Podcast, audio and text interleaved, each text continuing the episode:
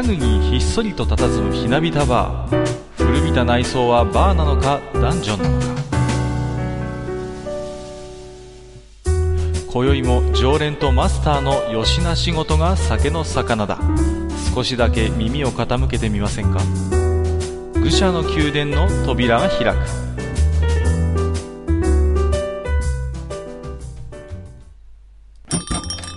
ややマスター今日も来ましたよ。はい、いらっしゃいませ。どうもどうもこんにちは。えー、っとですねまああの愚者の宮殿にもあるいはあの我々個人もねまあツイッターのアカウントは持ってるんですけども、ね。うんうんうん。最近ね、うん。面白いアカウントがなんかできてるなってことで、はい。うん、マスターももうご存知だと思うんですけども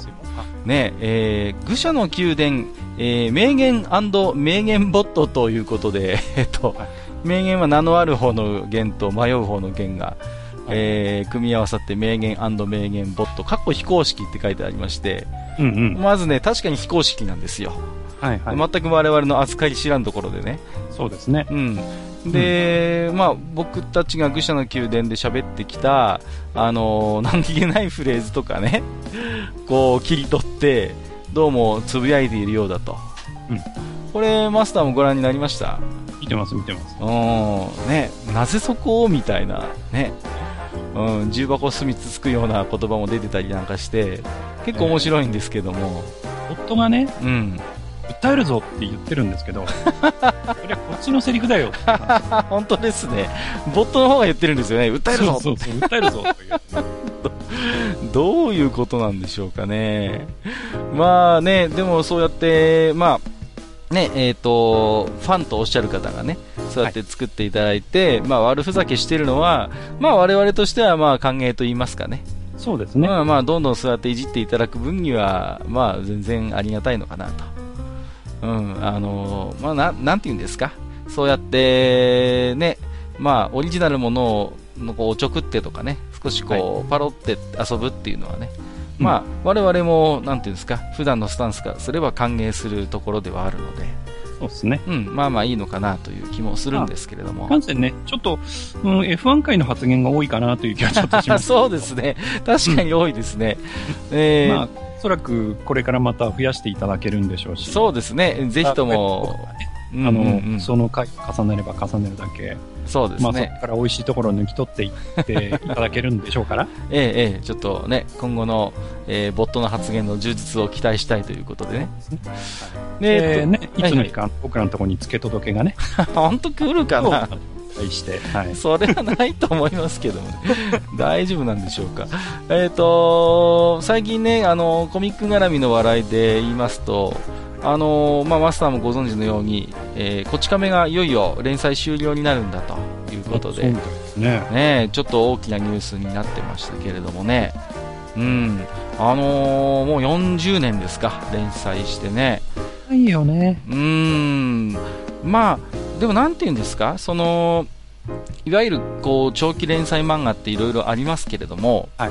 基本的にはあの中心になるのはストーリー漫画だと思うんですよ。そうですね。うん、大きな、なんていうんですか、筋書きがあって、まあ、あのーそれに沿って物語が進んでいくんだと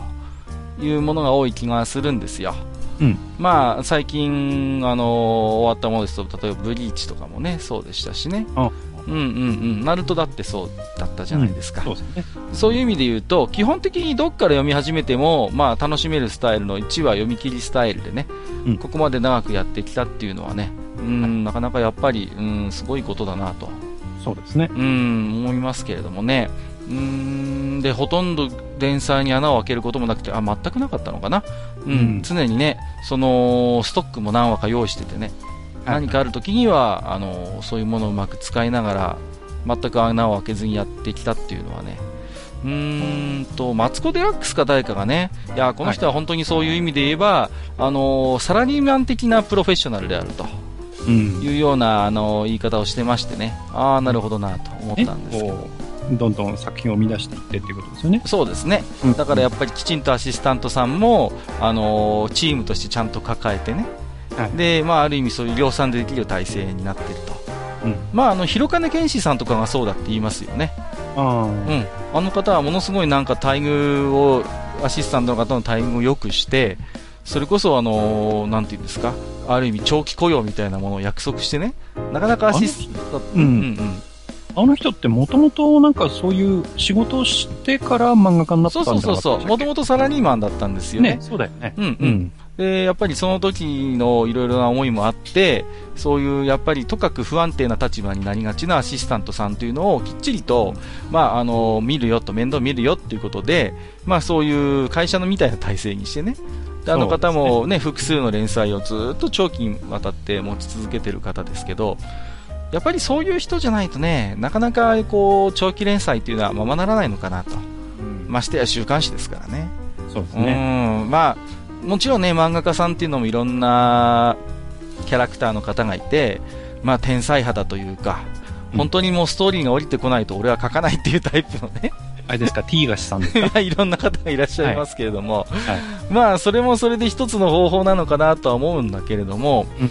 まあ、ある意味やっぱりね、あの、雑誌という、週刊誌っていうね、毎月売る、売っていかなきゃいけない媒体で連載を持ってるという上では、やっぱり、うん、こういう穴を開けずに長期連載するっていうのは、僕はそれだけでものすごい重宝がられた存在だと思いますし、うん。うんうん、そういう意味ではすごいなという気もするんですよね。いや、実際あの、まあ、あの、漫画の世界もそうだし、ええ。あ実は僕ね、うん。あの、職場に前にいた人で、あの、まあ、CD デビューした人を知ってるんですけど、おあの、自分で曲を書いて自分で歌ってるへパターンなんですけど、ええでテレビの主題歌とかにもなったりしてるんですが、あすごいですね。うん。はいなんですけど、うん。あのその方が、その、プロになるときに、うんその、まあ、いわゆるそのプロダクションっていうかそういううんうん。出す側の方々に言われたのは、うんそのもちろん曲の良さとか歌のうまさは当然必要なんだけれども、うん。何よりも必要なのはうん。そのコンスタントに作品を生み出す力うんうんうんうん。が必要で、しかもそのある程度そのポンポンポンポン出せる人じゃないとうん。やっていけないよみたいなことを言われたらしいんですよ。ああ、それはあるでしょうね。だか、らそれって漫画も一緒でうん、うん。そ、の長く練ればね、うんうんまあ誰でもそこそこ面白いものとか、その練ったストーリーっていうのはうん。うん。出来上がるけれども、うん。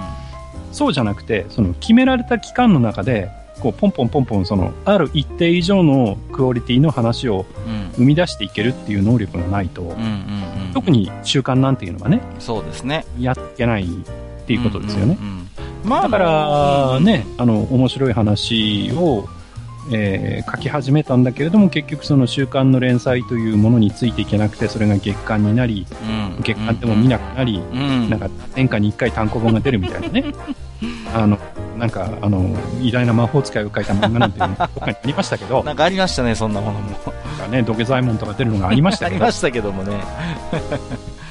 いやーあのーまあ、実はね、そうやって考えてみれば、漫画に限ったことではなくてね、はい結構ね、古い本になるんですけど、昔あのね、あのー作家の久美沙織さんっていう方がね、はいはい、うんうん、新人賞の取り方を教えますっていう、まあ、小説家志望の方のために書いた本があったんですよ。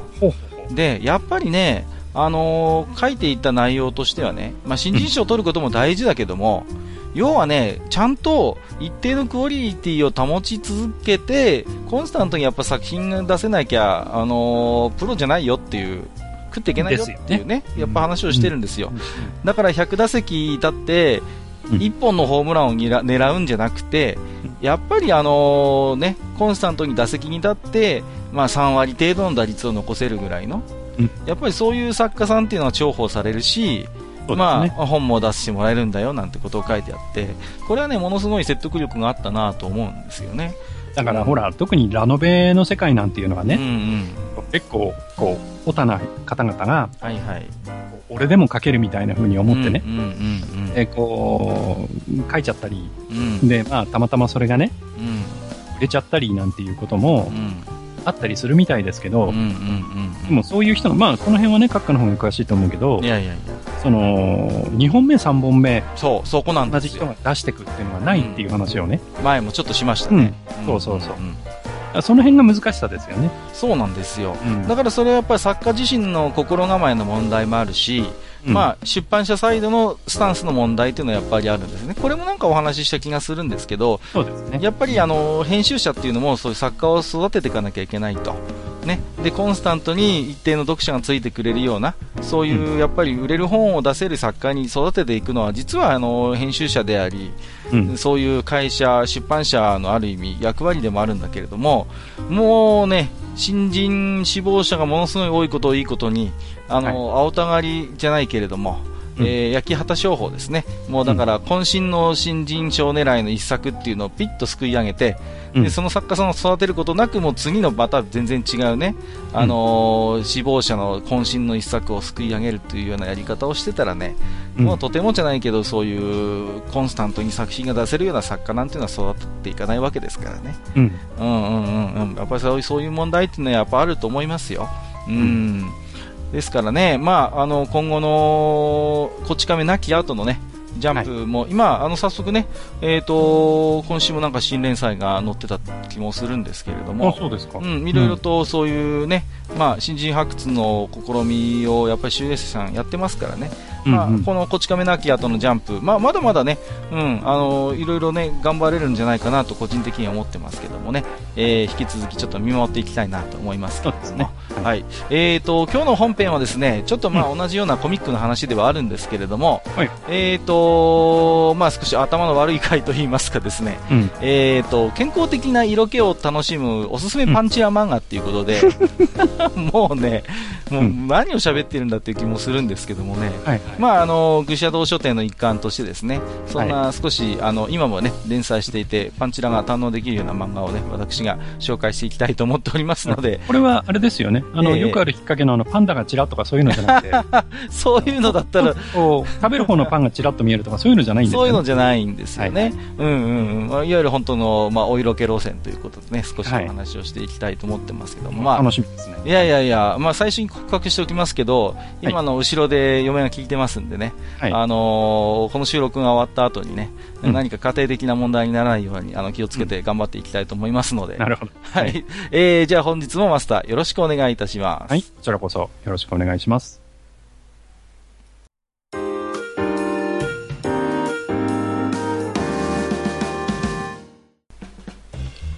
それではね、えーと、早速お話ししていきたいなと思うんですけども、はい。えーと、今回のね、えーと、パンチラ漫画ということで、あの、喋るたびにちょっとあれなんですけど、あのーこれに関連してですね、いくつかお便りもいただいておりますので、はいはい。えー最初にちょっとそのあたりをね、紹介していきたいなと思ってますので、えーと、マスターにもちょっと聞いていただいてよろしいでしょうかね。スケペの方々がそうですね。いろいえーろいただいてるわけですね。我こそはという方がね。はい。あのスケペ。で、いやいやいや、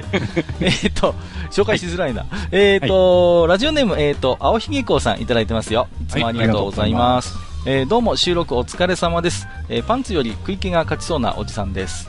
そんな私がほぼ唯一読んでいたパンチラ漫画が、当時週刊少年ジャンプに載っていたいちご100%です。えー今回の議題にベストマッチしたパンチラから始まる初恋の物語だったように思います、えージャンプはもう読んでいないのですが今でもそういったお色気枠はあるんですかね。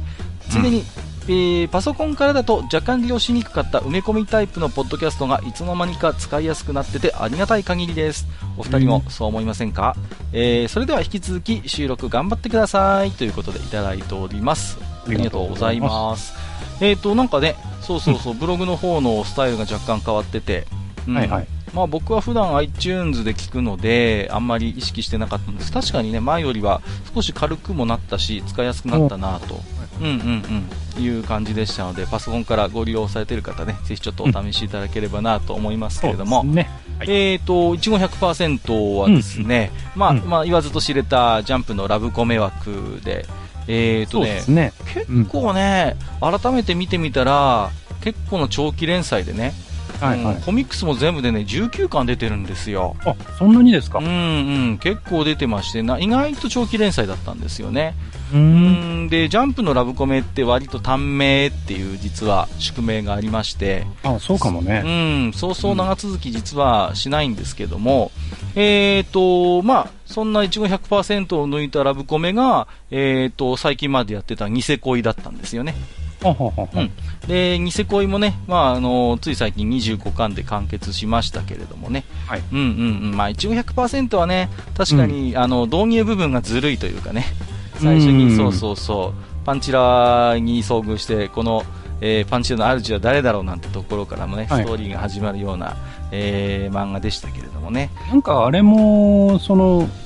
まあラストの終わらせ方でなんか一悶着あったようなそうそうそうそう。気がしますそうなんでですよ。はい。でラブコメのね、そこが難しさなんですよね。うんう。うんん、やっぱり、なんとキャラクターのやっぱり人気に依存しているところもあるんで、うん物語の展開によっては読者が望まないような、うん一部のね、読者にとっては望まないような展開というのもありえますしね。まあでも普通に考えるとね、うん。まあ、ラブコメの場合はその最初に出会った、その、女の子と、うんうんうん。まあ最終的にその、まあ結ばれていくっていうのが、まあ普通は予定調和なのかなっていううふうんに思うんですけうんど、一応100%はそれを裏切ったんだよね。そうなんです、そうなんです。今まで、その、ラブコメでセオリーとされているものを、まあ、ある種破ったというところがね、うん。まあ、斬新でもあり、ちょっとそれは約束違反なんじゃないの？みたいな、そういう声も確かにあったと思いますね。うん。ううんん。だから、その、いわゆるその、えーラブコメを読んでる、特にそのジャンプの読者、うん、うん、うん。ジャンプの読者としてそのラブコメをを読んでいる層というのが、その、いわゆる予定調和でない、うん、うん。その、えー結末に対してちょっと拒否反応を示した。うん、うん、うん。これがもしね、うん、いや変な話なんですけど、ええ、え他の連載されてる、他、連載が他の雑誌だったえ。ら、そうそうそここまで言われなかったんじゃないかっていうところも正直あるよう。うん。ね。これが代わりにチャンピオンだったらそこまで叩かれなかったかなっていうね。うんうんその、なんていうんですかね、そのジャンプ読者がラブコメに求めるね、えっ、と、やっぱり純愛性みたいなものってきすごい際立ってるんですよね。なんか保守的なんだよね、そういうところでは。そうそう、ジャンプのラブコメって本当保守的なんですよ。うんなかなか王道の域を出られなくて、うんううんん、で、まあ、佳作でも小さくまとまってしまうような作品っていうのがね、やっぱり、あの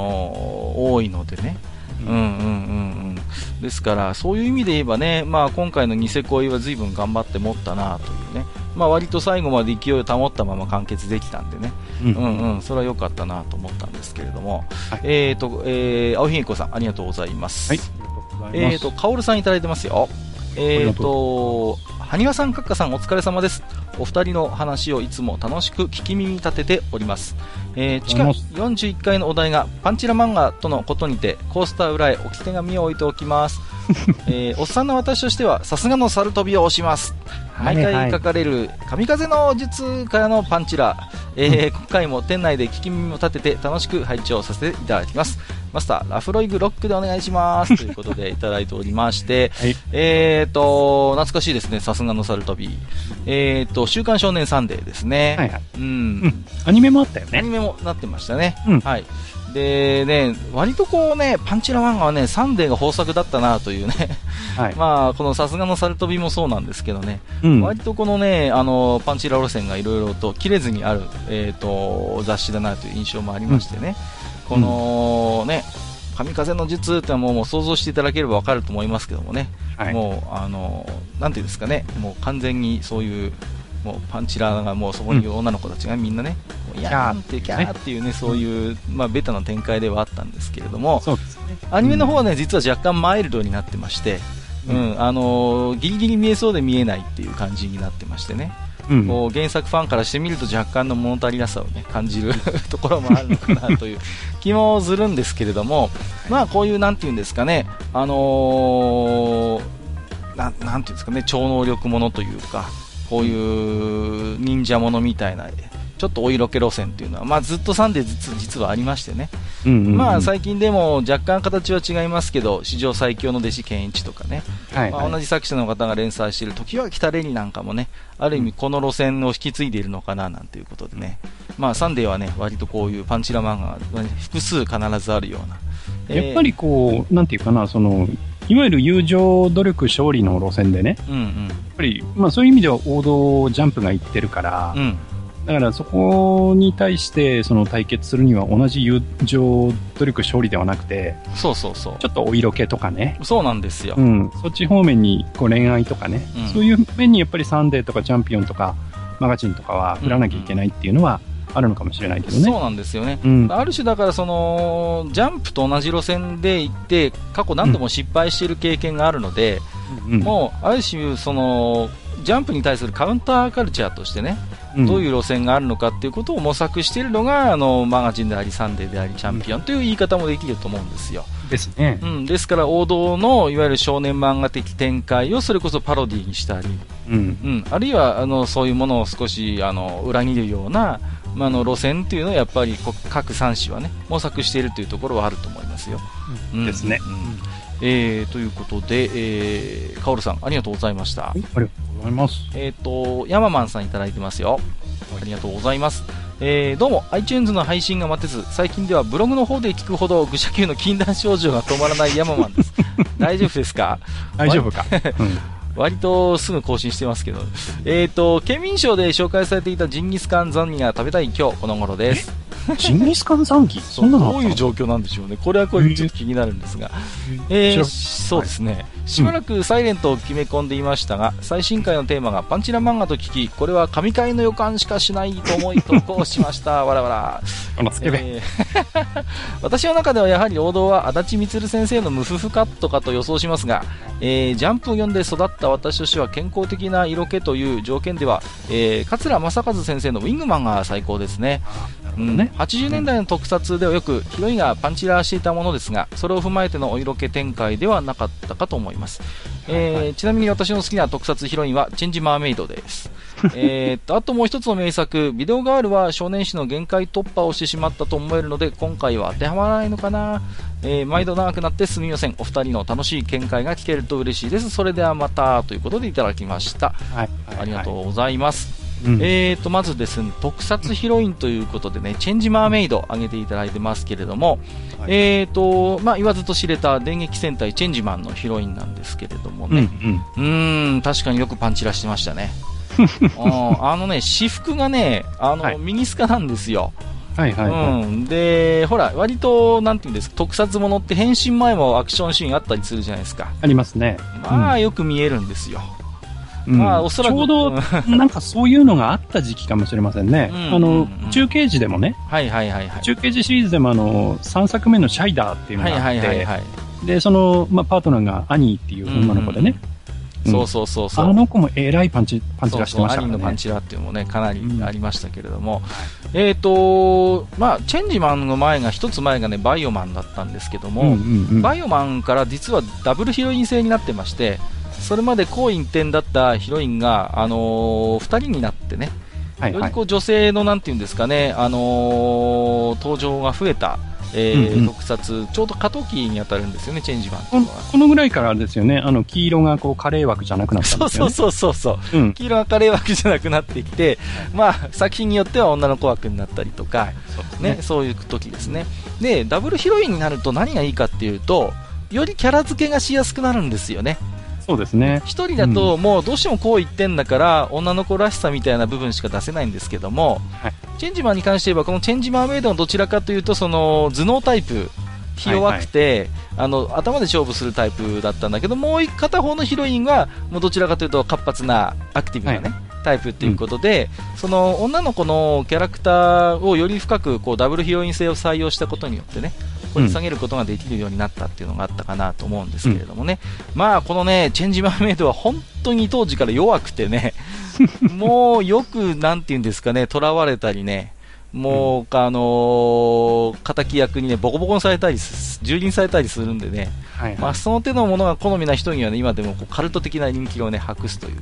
うんうん。んそういう要素もあったりするんですけれどもね。そうそうそう、私服の方も白のミニスカななもんですからね、うんかなりこちらのパンチ率、パンチラ率が高かったということで、はい。まあ、私もよくわかるんですけれども、えーと、ね、イングマンね。ウィングマン、これ懐かしいですね。イングマンはね、でもね、あのー結構際どいシーンありますよ。うん、あるあるある、ありますよね。うん。ただ、ウィングマンに関して言うと、一応、その、なんていうんですか、その、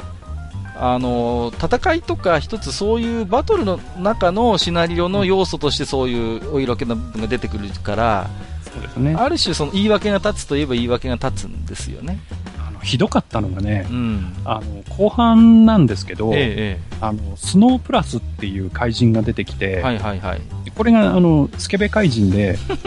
あの、こう、なんか、こう、スケベなシチュエーションに、こう、うんうんうん出くわすとパワーが回復する。やられててもパワー回復するはいっていうやつ。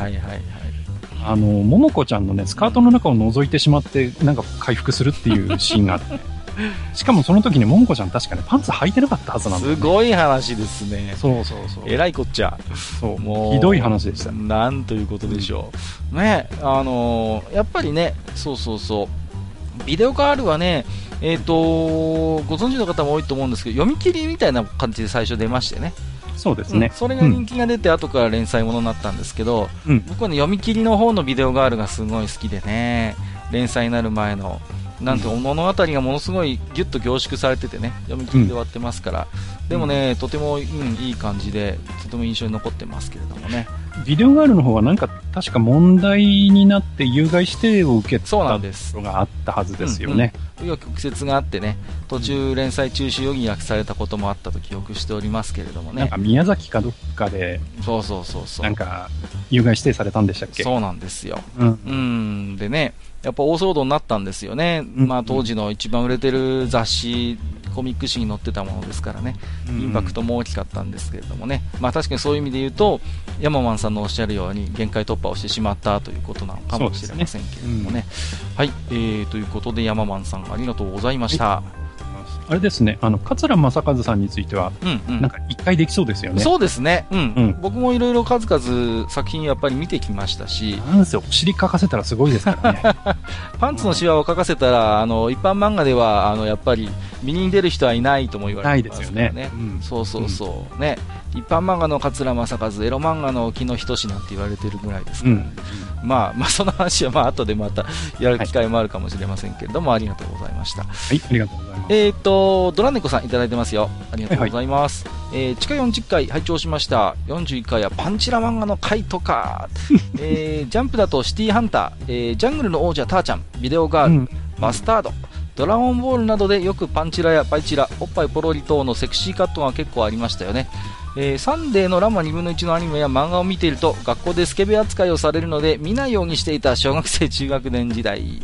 えー、と、久米田浩二の、えー、と、南国アイスホッケーで初めて線釣りを知った小学校高学年の。今は少年誌でゴテゴテの下ネタ漫画見なくなりましたね。レギュレーションとかコンプライアンスが厳しくなったんですかねということでいただいております。ありがとうございます。えー、懐かしいタイトルがね、数々出していただいておりますけれどもね。うん。南国アイスホッケーはね、これサンデーでしたけれども、はい。最初スポーツコメディだったんですけどもね、うん途中からもう本人が主人公がアイスホッケーしなくなってからは、もう下ネタ中心に激しく方針転換して、はいまあ、それで今でもよくネタにされるんですよね。あ、そうなんですか？うん、全くね、キャラデザもシナリオも含めて前期と後期で全くの別物になってしまってて、へとてもじゃないけど同じ漫画に見えないっていうことでね。そうそうそう。もう、後半理不尽なほどの下ネタの嵐だったんで、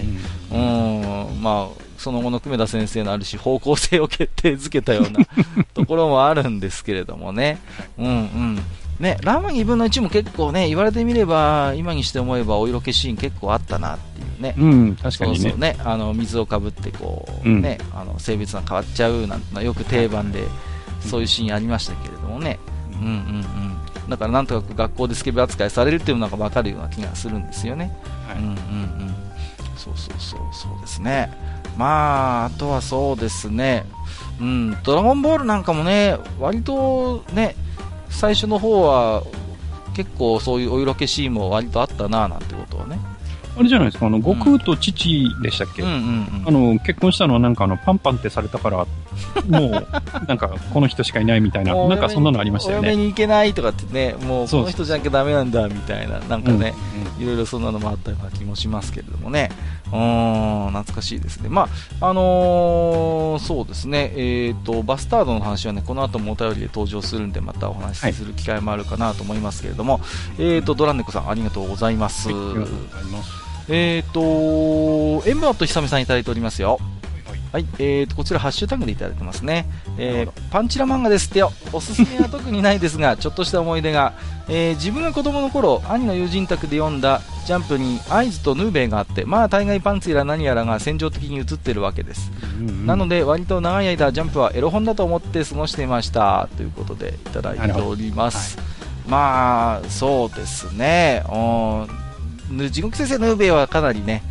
これで少し目覚めちゃったなんていう、ね、ですね、方もいらっしゃるんじゃないかなと思うんですけれどもね。うんまあね、今でも、まあ、ヌーベイはネオっていうことでね、えーと、また連載再開してますけれどもね。あ、そうなんですか、うん、うん、ジャンププラスだったかな。うん、うん、もうまた出てるんですけどもね。うんうん。まあ、相変わらずちょっといい感じにエッチですよ。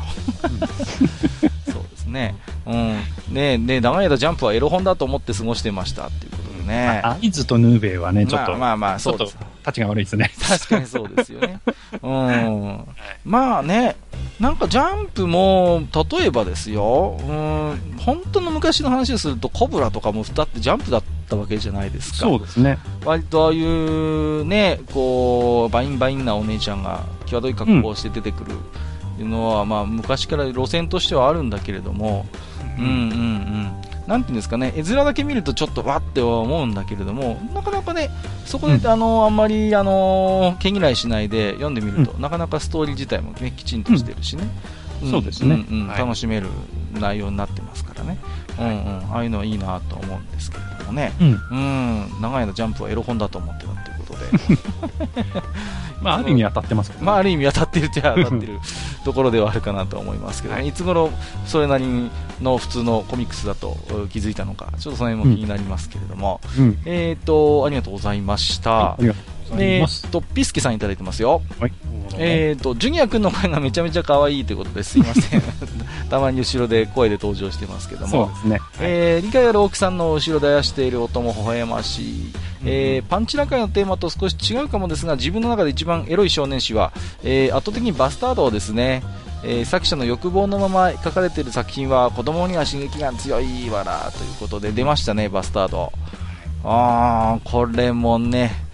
まあ、なんていうんですか、一応まだね、あの、連載は休止って扱いになってるんでね、はい、終わってない漫画ですからね。うんうんうん。うんうんえーと、最初、ウィークリージャンプ、週刊少年ジャンプに載ってて、1回増刊かなんかにお引っ越しして、でまた戻ってきたんですけど、やっぱり休刊、休載しがちになって、ウルトラジャンプに移ったんですよね。うん、でウルジャンでも全然、全然見ませんけどね。なんか確か、あの、同人でも出したりとか。そうそうそうそう。なんかいろいろやってますよね。そうなんですよ。うん、だからよくね、突っ込まれてましたからね、早く本誌で書けよみたいなね。うん、そうそうそう。そうなんですよね。うん、あれは、こう、なんか、作者さんもなんか途中でちょっと病んじゃったりとかいろいろそうなんですよ、ね、うん、なんかね、世界観広げすぎっていうかね、うん、うんあともともと結構壮大な世界観の中でやってて、で、一つの漫画の中にいろんな要素詰め込んでたじゃないですか。シリアス路線あり、コメディあり、もちろんお色気もあるし、うん、なかなかね、風呂敷のしまい方を苦労する漫画だなというそういう印象もやっぱりあるんですよね。まあ鳥島さんとかどう思ってるんですかね？いやどうでしょうね、今や集英社にはいなくなってしまいましたけども、ね、それこそ鳥島さんがいろいろね、この、ケツも叩いて書かせてた時代もあるようですからね、うん、うん、桂正和先生なんかもそうですからね、いろいろね,、そうそうそう、君は女の子書くのうまいんだから、ちょっとそういう路線でどうかねっていうアドバイスをしたのもやっぱり、まあ、シリトさんだったみたいですからね、うんうん、そう考えてみればどう思ってるのかちょっと聞いてみたい気もしますけれどもね、えー、はい、ありがとうございます。はい、えー、ということで、えーと、関連するお便りとしては、えーと、最後ですね、えーと、はい、ポコタンさんいただいておりますよ。はい、えーと、女の子しか出てこないのに、コマ、過去読み手の視線は男性目線な乙女の帝国を押しますということでいただいております。これはこれはですね、グランドジャンプのウェブ版ですね。たまに本誌にも載るんですけどね、これは私読んでます。はい。えーと、まあ、あの、なんていうんですかね、男目線のゆり漫画ですね。女子校がね、一応テーマでしてね、うんうんうん、なんていうんですかね、面白いのは、あのー、女の子たちの心理描写みたいなのは結構丁寧に出るんですけども、全部ね、男の目をどっかで意識したような あの書き方になってるんで、まあ、グラちゃん自体がね、男性読者中心なんでね、うん、その辺が、なんていうんですか、女性が読むゆり漫画との、まあ、ちょっとこう、あのー、違いが出てて面白いかな。と。うんううん。ん、個人的にはね、あの、マリア様が見てるとかとのね、比較で見ると面白いかなという感じで、ポコタンさんなかなか面白い視点で出してくれたなという気はしますけれどもね、そんなにパンチラ率は高くないですけどね。そうそうそうそう、でも結構ポコタンさんもいろいろ読んでらっしゃるなということで、えーと、ありがとうございました。とい。はい。ということで、まずはじめにね、いろいろお便りも紹介させていただきましたけれども、えっと、まあ少しここから先はね、私の方でいろいろとお話をしていきたいんですが、はいえっと、最近、なんていうんですか、アプリ系のコミック誌なんかも結構あるじゃないですか。うん、ジャンププ。ラスとかもそうですし、いわゆる結構無料で読めて、うん最新回と第1話は無料みたいなね。はいはい。うん。あるいは、あの、コミックス買ってね、みたいな感じで、リアルのコミックスが出たりして収益を回収するスタイルのものがあるんですけども、多いですね。はい。ん、割とね、青少年漫画でもね、結構このアプリ系コミックはね、うんもう、割とお色気に関して言うと野放し状態かなという印象もありましてね。そうですか。うーん、割とジャンププラスっていうと、週刊少年ジャンプと対になってるってイメージもあるんですけど、かなりあれですね、あの、お色気路線は強いですよね。作品によっては。もう普通に、なんていうんですか、あのーおっぱいポロリは普通にある状態ですし、はい。うん、場合によってはちょっとね、そういう自慰行為的なものまでね、出ちゃったりなんかして、おいおいというね、はいジャンプってやっていいの？みたいな、そういうやや性的描写が過剰になってるような状況も実はあったりなんかするんですよね。うんうんうん。ただ、まあ、あのーなんていうんですか、そんな中、紙媒体の雑誌っていうのはまだ、まあ、いわゆるおっぱいコードっていうのがちゃんと残ってて、はいいわゆる女性キャラクターに関してはパンチラまでっていうような、まあね、これもあのいわゆる有害コミックソードができてからのコードで、それまではね、もう普通におっぱいもバンバン出してましたけどもね、はい。あーハレンチ学園しかり、やっぱり、ねそうですねう。んうんうん普通に出てた時代もあるんですけども、まあ、今はそういういわゆる紙媒体の,、まあ、あの少年誌に関して言えばパンチラまでだよっていうことで、まあ、そういう意味で言うと、まあ、あのなかなか、ね、この路線でとどまってて読ませる漫画っていうのがある意味希少にはなってきてるのかなと。なるほどね。いう言い方もできるんですよ。うん、でね、まあ、今回私チョイスさせていただいているのはあの今も連載されているものであってはかつ基本としては、えー連載しているのは少年誌である少年誌。ということですね。であくまで健康的なお色系路線であるということを少しね、一応条件にして、えー、と紹介させていただきたいと思っております。なるほど。えーと、まずじゃあ一作目からですけれども、はい一作目はい。えーとですね、天野めぐみは好きだらけという漫画ですね。えーと、連載しているのは少年サン、週刊少年サンデーでございます。サンデーですか。そうなんです。うんで、えっと、まあ、いわゆるラブコメなんですけれども、まあ、あの、主人公がね、こう、いわゆる学校の特進科っていう、まあ、そういう進学コースに進んでる、はい。目指せ東大みたいなガリ勉うんうんうん超面々なんですけども、幼馴染で同じ学校のスポーツ科に通っている天野めぐみって女の子が、まあ、ヒロインということなんですよね。はいはい。で、このヒロインのめぐみっていうのは、スポーツ万能でアクティブな感じなんですけども、なかなかの肉付きの良さでございましてですね、なかなかプニプニでございまして、ううん。通称作中でもね、プニコなんて言われてたりしますけどもね、スポーツのやってんのに。そうなんですよ。はスポーツは、まあ、まあ、まあ、スポーツはすごいできるんだけども、割とこう、おっちょこちょいなとこもあってんで、うんまあ、タイトル通りね、隙だらけの言動で、まあまあ、パンチロッド、パンチラ度はめちゃくちゃ高いということで、はい。もう、まあね、あのー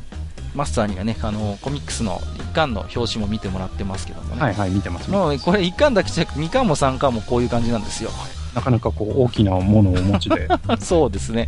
あのー割とバインバインな感じでして。そうですね。うんなんていうんですかね、こう、こういう、やっぱりプニプニ女子のこう、パンチラはいいものだということでね。うん。まあ、パンチラの良さというのはやはりですね、この尻や桃の肉付きの良さともね、関係してくるだろうということで、うん。そんなことを再確認させてくれるようなね、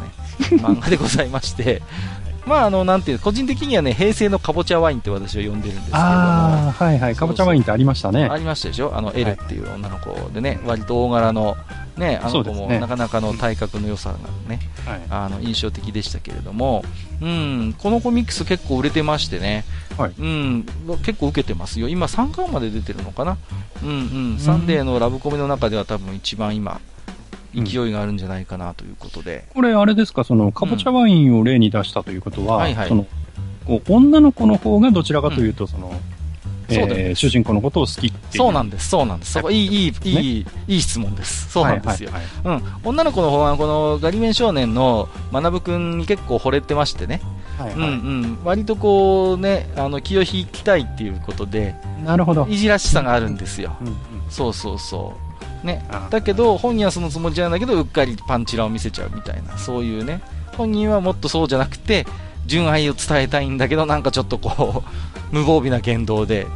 変にドキドキさせてしまうみたいなね。あれですね、こう男の子にありがちな、その、自分から行くんじゃなくてアプローチをしてきてほしいという、そうそうそう。だから、願望を叶えてるわけだ。うん、そうなんですよ。まあ彼ももちろんね、彼女のことを憎からず思ってるんですけども、はいあまりにもちょっと無防備な言動で心配になっちゃうっていうタイプなんですよね。なるほど、ね。おいおい、しっかりしてくれよ、みたいな感じでね。そうそうそう。それも、だから本人っていうか、その、めぐみも、なんか自分のことをなんかあんまり好きに持ってくれてないんじゃないか、みたいな感じで、ちょっとこう、すれ違い的な部分もあってね。なるほど、なるほど。うんうん。その辺のなんていうんですかね、あのーこう通じ合わないこうどうしても交錯してしまう思いっていうのがいわゆる正統派ラブコメのきちんとあのセオリーも踏んでいるので、はい。うんうんうん、決してそのパンチラメイン、まあ、パンチラはだいぶメインに近いけれども一応そのラブコメの方法論の中にそういうパンチラが出てくるっていうそういう、うんうん。まああのー漫画ですよね。うんうんうん、ですからうんうん。あのーいわゆるなんていうんですかね。そういうラブコメが割と好きな方でしたら普通におすすめできる作品ではないかなと。雰囲気的にはまだ続きそうなちょっと感じはするんでね、うんうんうん、いけるかなという気もしますけども、まあなんかね、サンデーの最近のこう漫画はですね、割とバインバイン女子が多いというか、あ、そうですか。そうですね、あとあの、お尻相撲する形状って漫画があるんですよね。そうそう、お尻相撲がなんかプロ化してる世界があって、そうそう、みんなお尻鍛えてるんですよ、女の子が。あみんなお尻ブリブリしてるっていうね。うん、あとはまあね、さっきもちょっとちらっと触れましたけど、時が来たレディなんていうのはもうえらいことになってますからね。あ、そうなんだ。もうもうお尻とおっぱいがもうとんでもないことになってますから。最近サンデーはそちら系で、まあ、昔からでもね、サンデーは割とお色気強めではあったんですよまあね。ねうんうん、昔から。ただ最近はその中でもちょっとこう、過剰になってるというか、うん、そういうバインバイン系に振れてるっていうね。なるほど。昔はね、あだち充先生のそれこそ、ちょっとした、こうね、控えめなパンチラみたいな世界もあったんですけど、そうですね。最近はもう割ともうね、もう出るとこ出ちゃってる女の子が、あんな格好やこんな格好でみたいな感じになってるんで、うん、うん。うん、それこそ今、サンデー読んでるってページによってはちょっと、おいおいみたいなね、ちょっと恥ずかしいぞみたいなことがあるかもしれませんけれどもね。はい、とはい。いうことで、一作目に、じゃあこちら、えー天野めぐみは好きだらけご紹介させていただきましたけれども、はい。次行きましょうかね。うん。えーと、次はですね、出ました、えーと、王道の週刊少年ジャンプということで、これもね、最近連載始まったんですけどね、裏木荘のゆうなさんっていう漫画でしてね、うんうんうん。まああの最近ね、ちょっとビッグタイトルの完結が続いて、えーとだ大丈夫かなっていう感じもする週刊少年ジャンプの現在の、まあ、お色気担当と言っていいんじゃないかなと思いますけれども、えーとまあ、例にこう憑依されやすい特殊体質の、ね、小柄し君っていうのは主人公なんですけども、はい彼がまあ事情があって住んでいる妖怪宿裏木荘に住み着く自爆霊のえー井ノ原優奈っていうのがヒロインでいらっしゃると。なんか、なんとか白書っていうのが昔ありましたよね。とか聞いたことありますね。はいはいはい。うん、なんとなくちょっと近い路線もあるかなと。最初はなんか幽霊ものだったはずなのに、なんか途中からバトル漫画になった、なんか。そうそうそうそう、そんなものもありましたけどもね。はい。まあでもね、ジャンプにおいては、結構ね、このオカルト路線とエロの親和性ってね、昔から高いんですよね。まあそうですね。そうそう、まあ、ヌーベイしかり、うんうんうんあとはね、アウターゾーンっていう漫画もあったんですけど、ありましたね。あれも割とちょっとお色気強めだったんですけども、うんうんうん。まあ、そういう意味で言うとね、なんかジャンプのオカルト漫画っていうのは結構ね、昔からエロとの親和性は本当に高くて、まあ、そういう意味で言うとこれもね、正当なジャンプのラブコメ路線を継承しているかなという漫画ですね。まああのね想像していただくと分かるように、ヒロインがまあね、ラムちゃんみたいに中国存在なわけですよ。はい。ですから現実にはね、ありえないポーズの小回りが結構ありましてね。うん。だからそういう意味で言うとバリエーションに富んだパンチラが拝めるというね。何を熱く語ってんだっていう話なんですけど、まあ、地に足がついてないので、文字通り。うん。うんうん。場合によってはやっぱりね、女の子を、上えっ、と、下から見上げたりするような小回りもありますしね。はいはい。うんうんうん。そういう意味で言うと、まあ、いろんな、あのーところから拝めるということで、まあ、割とこのパンチ打率高いなと。なるほどうん。うん。期待させてくれるなとうんいうような、そういう感じですかね。なんかあれですよね。あの、表紙見てますけど、うん。あの、ジャンプにしては結構絵柄が今風というか。あ、そうですね。最近、ジャンプ、私が思うのは、ジャンプの新連載って、結構絵が、絵柄が洗練されているものと、いわゆる昔からのジャンプの荒削りだけど勢いがある絵っていうのを多分両方模索している節があるんですよね。なんかあの、まあ、言い方は悪いかもしれないんですけど、ええなんか、あの、ソシャゲとかに出てきそうな感じのああ、そうですね。絵柄かなっていう。んん割とキャラクターの造形もこのユナさんに限らずつるんとしてて、はい。うんうんうん、確かにそういう、なんていうんですかね、今風のキャラ立ちしている感じがあるんで、だからね、そううん、な小回りとしてはね、結構インパクトが薄いところもあるんですよね。パラパラっとめくってるとついつい読み飛ばしちゃうこともあるような漫画だったんですけども、まあ、あのー割と丁寧に絵柄も描いてますしね。うんうんうん。まあ、あの、なんていうんですか、お色気担当だとね、直撃の相馬とかもあるんですけど、ジャンプですと、まあ、いい感じに墨焼けはできているのかなという気がするので、なるまあ、うんぜひともですね、あの、手に取っていただければなと思いますけれどもね。えー、ということで、2作目にご紹介させていただきましたのは、えーと、週刊少年ジャンプから、ゆらぎそうのゆうなさんでした。はいえー、続いてはですね、えーと、やはりですね、あの、サンデージャンプと来たんで、マガジンからですね、マガジン。探したんですけども、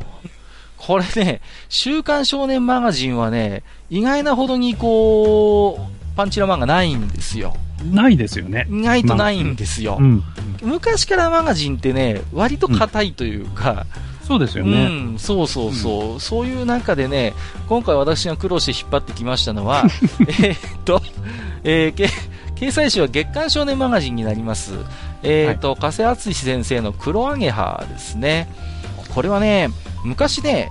カメレオンって漫画が週刊少年マガジンに連載されてたんですよ、ヤンキはいー漫画で。はい。あの、ヤンキーのやつですヤンキー。のそうそう、ヤンキー漫画。はいうん。あの、やたらと頭身の、なんかこう、低いやつうんがね、うんうん。出てくる、あれの漫画、あの漫画の実はね、続編なんですよ、これ。あ、そうなんですか？ハって、うん、同じ世界観なんですよね。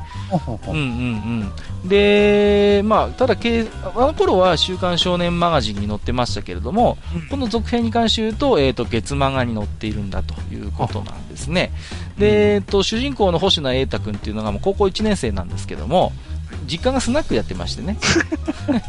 なるほど。で、その時だけは、あのー実家のホステスを、あのスナックを手伝うホステスのエイラちゃんとして働く女装男子なんですよ。なるほど。うんうんうん。はい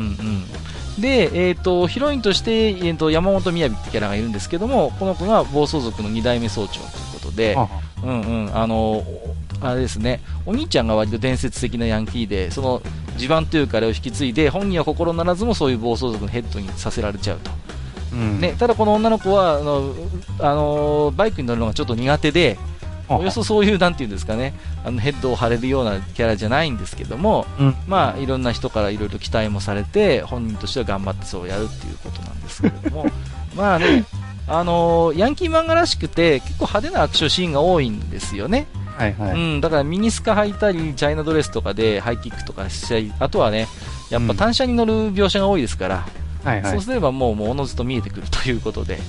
まああのー前作のカメレオンも割とね、あの、しょうもない、あのーエロ、エロ路線も結構あったんですけども、はい。まあ、あの、割とね、絵柄は当時と比べるとだいぶ洗練されてはいるんですけれども、まあ、あの、バカバカしいエロ要素は未だに健在だなということでね。うんうん。これをね、なかなか、あの、女装男子とですね、あの、ヒロインの両方のパンチラが読めるという、ちょっとあの、不思議な構造のね、パンチラ漫画ではあるんですけど、嬉しいんだか悲しいんだ か。男の子のパンチラ見て何が嬉しいんだっていう話はあるんですけども、まあね、あの、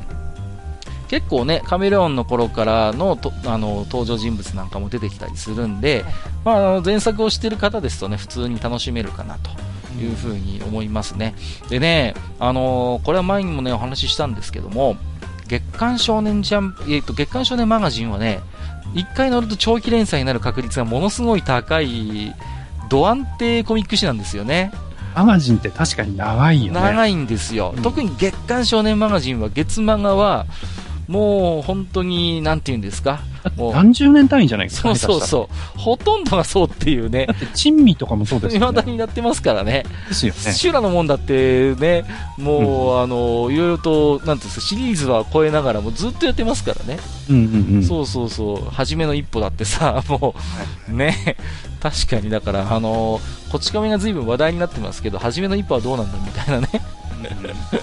まあ、いずれにしろ、そういう、なんていうんですかね、居並ぶ競合揃いの月漫画に食い込んできた珍しいお色気枠なので、まあ、あのぜひともね、検討していただきたいですし、うんうんうん、頑張っていただきたいなという気もしますけどもね、割とあの雑誌見てますとね、表紙飾ることも多いんで、そこそこ人気はあるみたいですよ。ど。なるほどうん。うん、なんで、ちょっと今後の展開も期待ということで、えー、と3冊目にご紹介させていただきましたのは、月刊少年マガジンから黒揚げ派でした。はい、ということで、え4冊目ですね。はい。えー、と続いてはですね、えー、とで別冊少年チャンピオンからですね、桜井のりお先生の三つどもえを紹介させていただきます。これはね、もともと週刊少年チャンピオンに載ってたんですけども、えー、と現在は別冊に動いてます。はいでね、チャンピオンもね、意外に、意外にエロ少なめ少なめっていうね、昔あの、英検っていうのありましたありまししたね、あったあった。た。とんでもないのが。そうそうそうそうそう、チャンピオンはね、なんていうんですかね、案外、おーもうレッドの存在があるせいで、ああ、そうそう。あのーで、意外とこう、週刊少年チャンピオンってね、お色気担当ってないんですよ。月刊とか別冊に行くとそれっぽいのはいろいろあるんですけどもね、うん。なかなか探すの苦労しまして、今回もあえて元は週刊少年チャンピオンでしたが、現在は、えー、と別冊に載っています、えー、と三つどもえ紹介させていただきますけども、えーとですね、これはあのー知る人ぞ知る、えー最もパンツ登場比率が高く、えーう最もパンチだから程遠い漫画と言われてますですね。ほうん、そんな漫画でして、えー基本はね、ドタバタのギャグ漫画で、過去アニメ化もしてるんですけども、う。主人公がですね、丸井家の三つ子三姉妹ということで、女の子3人が主人公なんですよ。はい。うん。で、えっ、と結構な割合でパンツ自体は登場するんですけども、はい。なんとですね、履いている状態のパンチラが一一コ一コマたりともないのではないかとえー言われていそうる、そういう変な漫画でして、はい。とかくね、あのパンツ自体はよく出てくることは出てくるんですよ。不思議なもんで、うん、なんかね、あのーこう、手探りでなんかこう、洗濯機になんかバッてやって、バッて漁ったらなんか女の子のパンツ出てきましたとか、そういうシーンは割と頻繁に登場するんで、パンツはよく拝めるんですけども、まあ履いてる状態ではほとんど出てこないというね、うん。不思議な漫画ではあるんですけどもね。うんうん、ただね、あのーコミックスも17巻まで出ておりまして、とてもね、あの手堅い、根強い人気がありましてね。17かもすごいですね。そうなんです。これ形式の、えっ、と、ギャグ漫画であんまりここまで関数出ることってないんですけれどもね。そうですよね。うん、コミックスも安定して売れるので、まああのー秋田書店としてもまだまだ続けていくんじゃないかなという気もするんですよね。はいうん、でやっぱりね、そうあのーなんていうんですかね、チャンピオン、週刊少年チャンピオンに関して言うと、ううんん、割と最近、なんかこう、ね、あの、こう言っちゃ大変失礼なんだけれども、まともな少年漫画やってるなっていう感じの印象がね、ひでえな。あとやっぱチャンピオンらしさみたいなのがあるんですけども、その、例えば実は私はとかっていう、まあ女の子が結構登場する漫画もね、あることはあるんだけども、チャンピオンらしい女の子が出てくる漫画って、大体あんまお色気ないんですよね。うん。そう言われればそうですかね。ギャング路線でもそうなんですよ。ついこの前までやってた、もうすぐ終わっちゃいましたけど、マジカルマジカルっていう漫画が若干パンチラとブルマ率高めで、個人的には良かったんですけども、はいあっという間に終わっちゃいましたんで、なかなかね、週刊少年チャンピオン市場では、こういうお色気路線は、あんまりこう馴染まないのかもしれないっていうね。まあ確かにね。そうそうう、そういう気もするんですよ。おーもうね、あ2週に1遍ぐらいなんかバキドウが表紙やってんじゃねえかぐらいの感じで、だいぶ バキドウと弱虫ペダルに依存している気がしないでもないんですけれども、うん、だからね、チャンピオン、週刊少年チャンピオンに限って言うと、意外なほどにこう、お色気路線少ないっていうね。ね。ううんうんうん。で、いい意味で最近はそういうお色気とは無縁の可愛い女の子が出てくるチャンピオン路線みたいなものが最近確立しつつあるように思いますので、うんうんうんうん、そういう意味ではね、まああのー週刊でないですけど、スピーシーズドメインとかっていうね、ドア女子が出てくる漫画もあるんですよね。あれ、うんと、イカ娘もチャンピオンでしたっけ？イカ娘のチャンピオンです。ああいう路線なんですよ、どっちかというと、チャンピオンって。うんそうそうそう。だからね、あの、意外なほどにエロ率低めっていうね。なるほどね。秋田っていうとね、なんかセックスバイオレンスみたいな、そういうイメージも昔あったんだけれども、ううんんうん最近はね、割とほんとマイルド路線で、うんうんうん。あのー適度な萌えみたいなものがね、きちんと、なんていうのかな、あのー探り当てられているのかなという気がしますね。イカ娘もね、まあ結構売れましたしね、まあもう終わっちゃいましたけど、そうですね、アニメにもなりましたしね。うんうんうん。そういう意味で言えば、うん、なかなか、あの、チャンピオンでこうパンチラ漫画自体を探すのがね、実は大変であるということで、まあね、そんな感じで4冊目にこの週刊少年チャンピオンから別冊か、には別冊少年チャンピオンの三つどもえを紹介させていただきましたけども、はい。えー、5冊目はですね、えー、おそらくみ、えーと、三つどもえよりもはるかにエロい漫画になるんですがお、えーと、掲載している漫えー雑誌がですね、別冊コロコロです。うわー、来た来た。えーっとですね、えー、テントウムシコミックスで発売されております、えーっと、桃色陶器伝桃太郎くんというのをですね、こちらをご紹介させていただきたいと思ないます。タイトルからなんかこうエロそうだもんね。あの、私ね、今回一押しのね、あれであ、す。そうですか。別冊コロコロのお色気担当漫画ということで、まあもちろんね、コロコロですから、はい主な読者はもう小学生ですよ。それもどちらかというと低中学年。ないんですけれども、えー、もうね、限界突破したお色気路線ということで、えーと、巷でちょっとした話題になっている漫画ではあります、ね。あ、そうですか。はい、はい。えー主人公以外がね、ほとんど女の子です、出てくるのが。あららら。で、えーと、設あれの定、ものですか？そうですね、ある意味ハーレムものなのかな。一応ね、バトルものではあるんですけどもね。はいうん。で、えっ、と、主人公以外はほとんど女の子で、変身のために、あのー女の子のね、丹田っていう、わかりますかね？あの、体の下っ腹ですよね。そうそうそう。あそこにね、触んなきゃいけないっていう設定があるんですよ。もういい、バカ設定。バカ設定だなバカ設定なんですけど、はい。そのおかげでね、だいぶ露出が多めっていうね。で、主人公が、えっ、と、桃桃太郎って名前で、はい。第34代の桃太郎なんですけども、まあ、まだ少年ということでね。はい。うん。で、あのー鬼ヶ島小学校の5年2組に転入してみたっていうんで、まあ、はい桃太郎の要は、まあ、あの子孫にあたる人物なんですけども、はいはい現代の世にはびこる鬼たちを退治する役目を持っているんだということなんですね。でヒロインがね、木戸真美っていう赤鬼族の姫君の女の子がいるんですけども、この子がもちろん同級生なんで、小学5年生なんですけども、ちょっとしたですね、まあ、あの、アクシデントで、うっかりきびだんごを食べちゃったんですよ。で、きびだんごを食べたことによって、丹田に霊力が宿りまして、はい結果としてですね、急激に成人女性の体に成長したっていうことになってましてですね、はい。不思議なメルモ状態なんですけども、メルモちゃんですね。メルモはいちゃん状態なんですよ。うんで、ちゃんとその時も着てる服は子供のまんまっていうその王道、王道表現もちゃんとやってくれてる。パツンになるってことですね。そうそうそう。ただ、この子はやっぱその体内のきびだんごを狙う他の鬼族たちに命を狙われているので、まあ、あのーこの子を守るために、桃桃太郎くんが頑張るというのは基本のストーリーということです。はい。で、えっ、と、毎回お約束のように、もう主人公がピンチになって、もうダメだ。丹ね、丹田の力を借りるって言って、こう、きびだんごの力を借りるって言って、で、もうまたみたいな感じで、女の子がピロッとこう、お腹を見せるっていうね、そういうこう、あの、バカお色気シーンがね、大体出てくるっていう。んで、うん。まあね、このお二人以外の登場人物もほとんど敵役も含めて美女や美少女でして、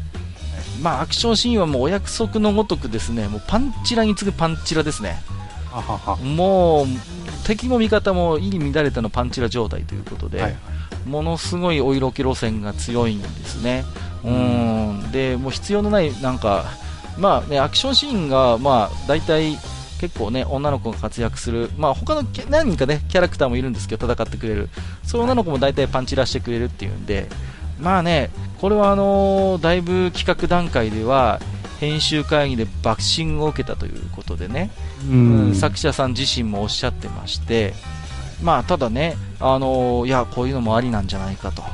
で、しばしば SNS 上ではこう賛否両論を巻き起こすね、まあ、問題作品ということにはなっているんですよね。はい、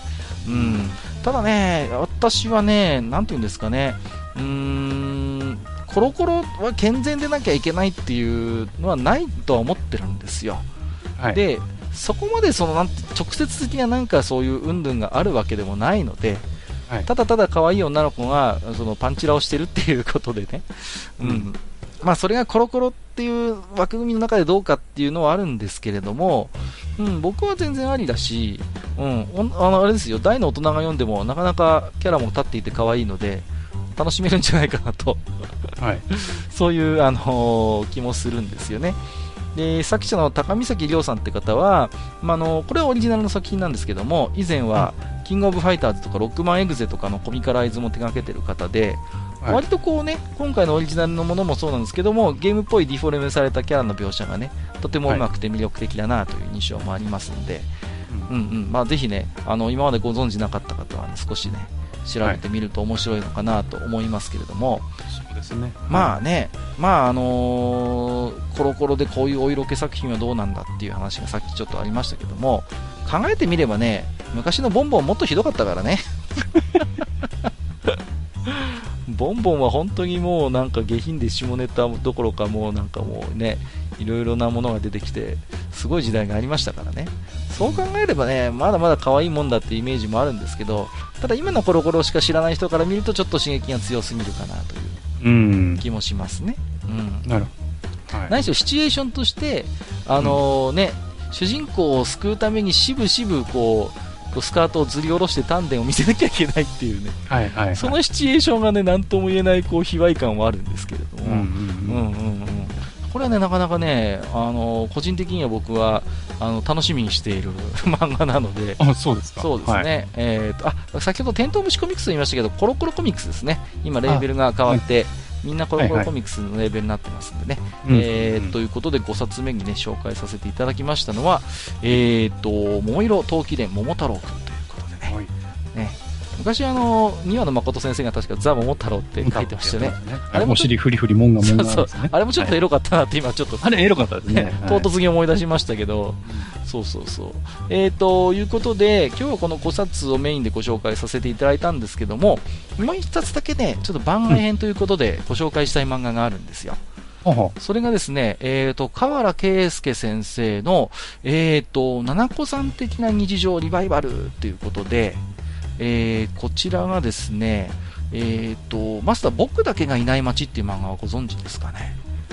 なんか名前だけですね、うん、映画とかにも実はなってまして、はい。はい。はい、うん、ちょっとそれなりにブームになったんですけども、うん、あれを書かれてた三部圭先生が別名義でもう半分趣味的に書き続けてきた漫画がこの「七子さん的な日常」っていうあの漫画なんですよ。で、えーと内容としてはねあのー、エッセイ調の、まあ、1話読み切りタイプのお色気コメディでして、まあ、日常描写の中でのそういう、まあ、ラッキースケベみたいな、そういう、あのー、路線なんですよね。で、まあ、単なるお色気漫画を超えた面白さがあるということで、非常に根強いファンの方がいらっしゃいまして、まあね、結構、流浪の民のごとく掲載誌を変えながら、まあ、20年近くにわたってずっと継続して出てたんですよ。はい、うんうん、最初はね、えーと、成人向けの漫画雑誌でホットミルクっていうのがあったんですけども、あありましうん、今もあるの？ホットミルクまだあるかな、うん、うん。うんはい、これにね読み切りとして1998年に、えーと掲載されましてその後も単発で何回か連載が掲載があって1回単行本化もしてるんですよね。でその後、えっ、ー、と、えー、ですね、えっ、ー、と、同じコアマガジンのコミックメガストアから2007年から2008年までまた連載があって、その後もホットミルクから名前を変えて、えっ、ー、と、メガキューブ、コミックメガキューブっていうところに、えーと、連載されたりとか、まあ、主にエロ漫画雑誌系でずっと出てたんですけれども、ね、名前聞いたね、はい、うん、その後ですね、えーと、月刊少年シリウスとかに連載が急に唐突にポーンと出ましてシリウスってよくわかんないな。月刊少年シリウスはですね、えーと、講談社が出している中堅のなんていうんですかね、あのー、漫画雑誌ですね、うん。まあ月漫画よりもちょっと分厚いのかな。ターゲットとしてはマガジン以上、月漫画未満なのかな。うん、うん。ちょっとね、あの、狙う路線がちょっと分かりづらいところではあるんですけれども、うん。で、七子さん的な日常、えっ、ー、と、歩いっていうタイトルで、観光本化も果たしてます。で、はい、えっ、ー、と、なんとその後ですね、講談社が今度小学館に移りまして、えーと、ウェブコミックの配信サイトでモバマンっていうのが小学館でサービスやってたんですけども、はい、それで配信が開始されまして「七子さん的な日常ダッシュ」というタイトルでまた単行本化しているということで、で、その後、えっ、ー、と、柔らかスピリッツっていうサイトに移って、ウェブ漫画で、七子さん的な日常スピリッツが公開されまして、このタイミングで、実は過去作をまとめた七子さん的な日常リバイバルというものが、えー、柔らかスピリッツのコミックスのレーベルで単行本化されたんですよ。うんうんうん、ということで、ちょっとね、出版社も様々変えながら、まああのずっとこうなんてまあ、間、ブランクがある時もあったんですけども書き継がれていた漫画でして、えー、そんな七子さん的日常ですが、えー、6月21日にですね惜しまれながら最終話の更新となりまして、一応の、えーと、連載終了ということになったんですね。はい。まあ、完結とは言いながらもね、基本的に1話完結、うん、こち亀みたいな感じの、えー、展開ですから、そこまでなんてストーリーらしいストーリーはなかったんですけれども、うん内容としてはですね、あの、まあ、無防備女子である奈々子ちゃんがうっかり露出させてしまって、えー、河原君がラッキースケベに想像、遭遇するというのが、まあ、お決まりのパターンなんですけど。なるほど。まあ、作者のね、えっ、ー、と、名前が河原君で、主人公も河原君ですから、ある種その主人公の分身的な存在として主人いるんですけども、えっ、ー、と、昭和の北海道が舞台でね、まあ、まさに作者の分身とも言える、えっ、ー、と、主人公なのかなということで、まあ、河原先生もそんなね、苫小牧出身の方なんで、うん、ある種、ご本人がリアルに体験していた北海道の頃の舞台なんだろうなということで、うん、なんとなくこう北海道であるということを匂わせるようなね、シーンとかもよく見えるんですけども、うん、まあ、成人向け漫画雑誌にね、過去は掲載されてたんですけども、まあ、うん、とエッチらしいエッチシーンというのは、まあ、まずないというのが特徴で、もう、うん、1話完結でひたすら女の子のお色気や可愛さをただただ堪能するっていう漫画なんですよ。うんうん、実はでもこういう漫画の系譜って他にも存在してまして、はい、最近ですと月刊スピリッツで連載していた今日の飛鳥賞っていうのがまさにこれに当たる漫画でしてね。はい、うん、あれも基本的にストーリーらしいストーリーは1話1話で完結していくんですけどもその中にちょっとしたラッキースケベがあってっていうようなねで周りの男の子がやきもきするっていう感じになるんですよ。うん、ですからこういう、なんていうんですかね、ただただそういう女の子のラッキースケベを堪能するっていうのは、まあ、あのー、実はジャンルとして一応あるんだなということをね。うんうん。で、今日の飛鳥賞も結構売れましたんで、やっぱり、ね、そんなにこのジャンル人気があるんだなというね。うん、うん、そういう気もしてるんですよ。まあ、ということでですね、えーと、つらつらとパンチラ漫画、今でも楽しめるもの、ご紹介をさせていただきましたけれども いかがでしたでしょうか？うん、そうですね。なんかこう、最近って結構、その、もう、もろなものうんうんうんうん。で結構多いじゃないですか。そうなんですよ。もう、うん、で、その、うん、いわゆるその、なんていうかな、そのフェティシズムみたいなものを刺激するものって意外と少なくなってて、うんうん、そうなんですよ。もっとこう、なんか、こう直線的なエロっていうか、うんうんうん。うん。あのトトラブルでしたっけ？はいはいはい、はい、ああいうのとかもそうですけど、なんかそういうのが増えてる気はしてて、うん、そうですね、うん、だからそれに対してそういう、まあ、パンチラとか、うん、うん、そういうところであえてとどめてるものっていうのは逆にやっぱ少なくなってるんだろうなっていうふうには思っていますよね、そうなんですよ、もう、うん、今は突き詰めてしまえば、もうとことんかけてしまう状況があるわけですよね、あの、うん、コミック誌の世界でも、うん、で。それがかつては政治マーク付きのエロ漫画でしかできなかったことが、今、だいぶそのラインが、境界線がぐずぐずになってきて、結構ウェブ漫画上では割とやりたい放題放題な表現も見られるようになってきたと。でそういう。ってね、うん、いいことなんだろうかね。うん、どうなんですかね。もう、やっぱりね、なんて言うんですか、エロ漫画にも五分の魂って言いますけども、あのー、やっぱりそこに、ある種のシナリオの面白さとか、あのー、キャラクターに魅力を与えないと、やっぱりそれはあのー、どんなに過激な表現をしたところでね、うん、つまんない作品になってしまうんですよ、漫画である以上は。うんうん。だからそういう意味で言うと、あのー、ただただ戦場的な表現で読者を釣っていくっていうのにホイホイついていくほど今の漫画読みさんは単純じゃそこまでそんな単純な存在じゃないよっていうのは僕も肌で感じますしそういう中で要素としてそういうお色気はあるんだけれども、うん、きちんと物語を練ってね、うん、あのラブコメとしてやはりそういうなんていうのかな、うん、あの成立させたりするね、そういうやっぱり仕組みっていうのは、やっぱりそれなりに工夫して頑張っていかないと書けないと思うんですよね。うん、うん、だからそういう意味で言うと、今日ご紹介させていただいたような作品っていうのは、今まさに連載されていて、あの、はい、読者の目にね、触れる機会があるような漫画ですから、こういう漫画がね、今後どうな、どういう展開になっているのかっていうのはね、一つやっぱ注目してもいいところなのかなというふうに思いますよね。うん。まあね、本当パンチラ漫画というか、そのパンチラの系譜みたいな感じで言うと、もう古くはね、マイチングマチコ先生とかルナ先生の時代がやっぱりね、ねうん、あったわけじゃないですか。ね、うん、三角形の面積の公式はって言ってね、なんでそこでパンツを持ち出すんだみたいな 展開もありましたけれども、まあ、かつてのああいう漫画っていうのは、でも、例外なく有害コミック騒動に巻き込まれて、まあ、ルナ先生の作者の方なんか結構それで戦ってきてね、成人マークつけるつけない運動なんていうのもあったりしたように思うんですけれども、うん、まあそういうものが一旦整理されて、まあ、今、紙でそうやって読める雑誌に関して言うとある種のおっぱいコードみたいなのもあってね、うん、基本的には、まあ、乳首が出る表現というのは、まあ、あまり出てこないんですけれども、うん、少年市場ではね。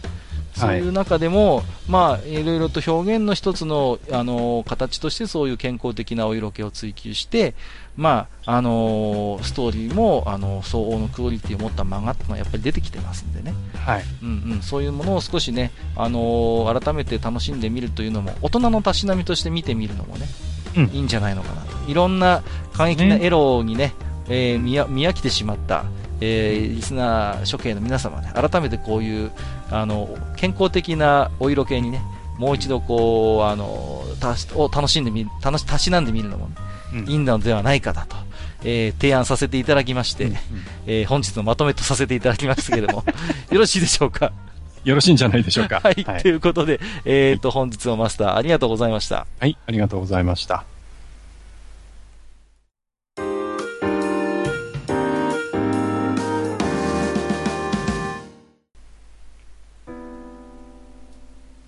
えっ、ー、と、それではね、えっ、ー、と、前回ちょっとご紹介しきれなかった Gmail がありましたので、はい、えー、あの、ちょっとね、あの、本編とは関係ありませんけども、こちらの方でさ、うん、あの、うん、マスターの方から、えっ、と、ご紹介をしていただければと思いますけれども、はい、よろしいでしょうか？はい。はい。じゃあね、早速紹介していきたいと思います。はい。えっ、と、まずは、ちゃんなかさんからいただいております。はい、ありがとうございます。えっ、ー、と、地下38回、えー、2016年 F1 レース編を、えー、入っちゃおうと。えー、レギュレーションの細かい部分などを分かりやすく解説、うん、えー、それによってレース展開にどのように影響したのかがよく盛り込まれていて分かりやすく楽しかったです。うん、ありがとうございます。えー、マシンのことではドライバーの頭部を守るハロについての話がありましたね。うん、えー、見栄えの点だけで言うと私は NG に思いますが、えー、安全面を考えるとやはり何かしらの対処が必要だと思っています。うんえー、ドライバー間では危険も承知という話も上がっているようですが、とはいえというのが現実的なところだと思います。うん、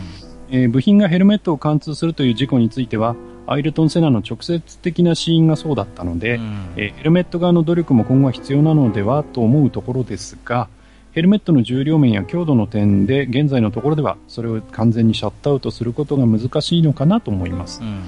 えー、小さい部品だけでなくタイヤのような大きなものが走行中にぶつかる危険性を考えるとやはりヘルメットだけの性能向上だけでは対処できないとも思います、うん、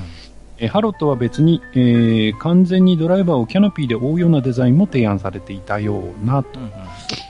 えでしかしお話もされていたように私も思いました、えマシンが炎上した時に脱出しづらくなり、えドライバーがとても危険だとえー、どんどんハイノーズ化されたノーズの高さは正面衝突した際の頭部直撃も考慮され低く規制されましたが、えー、頭部の安全確保についてはまだまだ課題が残りますねと、うん、えー、マシンデザインに違和感が出るとファンも離れますし本当に難しいところだと思います、うん、いや実際にレースを見るより、愚者級 F1 回聞いてる方が楽しいな、というと、富士に怒られますね。うん、えー、満足な回ありがとうございました。といただきました。はい、ありがとうございます。うん、そうですね、マスターもこのハローについてね、まあ、ここから話がその、ドライバーの安全をどう確保するのかっていう話にね、うん、なっていたかと思うんですけれども、はい、うーん、そうですね。あの、ヘルメットの話が出てましたけれども、はいはい、これはヘルメットもいろいろ改良はもちろんされてるんですよね。だけど、うん、まあ変な話ね、うん、その、例えば鉄兜にするわけにはいかないわけですよ。まあそうですよね。というのが、その、逆に事故った時にね、うん、あんまりその頭の部分が重たいと、結局首を持ってかれてしまうので、ああ、そうか。うん。で、今はね、あの、ハンスって言って、その、はいムチ打ちにならないようなデバイスも肩にはつけているんだけれども、えー、ぱりそれで、やっぱりおそらく僕しきれなくなってしまうので、だからそのヘルメットっていうのは、こう、あんまり重くすることができない。まあ、どうしてもね、強度を考えたら、重量っていうのも当然ついてくるわけですからね。うん、だからまあ、材質的なものはね、いろいろ、まあ、考えてね、うん、いるとは思うんですけど、えーその辺が難しいところですよね。うん、そこのさじ加減ですよね。うーん、そうか。まあね、だって、ただ走行していてもかなり首にかかる G は強いですもんね、見ててもね。うん、ですからやっぱりあんまり重くできもすることもできないだろうし、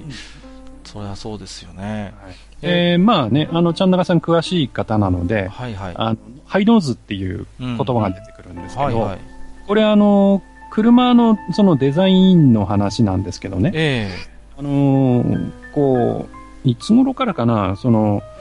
まあ、古くは、あのー、中島悟さんが乗っていたティレルの頃からなんですけど、あの車の下の面、あるじゃないですか。はいはい。あの、道路と接するぐらいのところのね。そっち側に空気をたくさん流してやれば、うん、要はベンチュリ効果って言って、要はあの、飛行機の羽の原理と同じなんですけど、はいはいはいはい、下にどんどん空気を流してやれば、うん、その車が下にこう吸い寄せられるっていうか、うん、うん、下の流速が速くなればなるほど、その、まあ、マシンがこう押し付けられるっていう、うんうんうん、だから飛行機の羽をひっくり返したようなものですよ。うん、うん、そういう風になるんで、あの、ノーズっていうのは、まあ、鼻の部分ですよね、車の。はいはいはい、一番先頭の部分ですけど、うん、そこを持ち上げて、その、どんどん下に空気が流れやすくした方がダウンフォースっていう、その、下に押し付ける力が稼げるので、なるほどね。一時的にこう、ものすごくそのノーズが高くなったんですよね。だけど、その、こう、高くなったノーズの先っていうのが、うん、いわゆるその、乗ってるドライバーの頭とかと同じぐらいの、こう、高さのところまでノーズが来てしまって、うん横から例えばドーンとぶつかった時に、もろに、そう、あの、もろにそのドライバーに刺さるじゃんっていう話になって、はいはいはいはい、今はそのノーズの先端の高さっていうのを低く抑えようという、ああ、そういうことなんだ。に変わってるんですよ。そうかそうか。はい。うんで、まあ、その辺の、またレギュレーションの、その、決め方がおかしくて、ちょっと、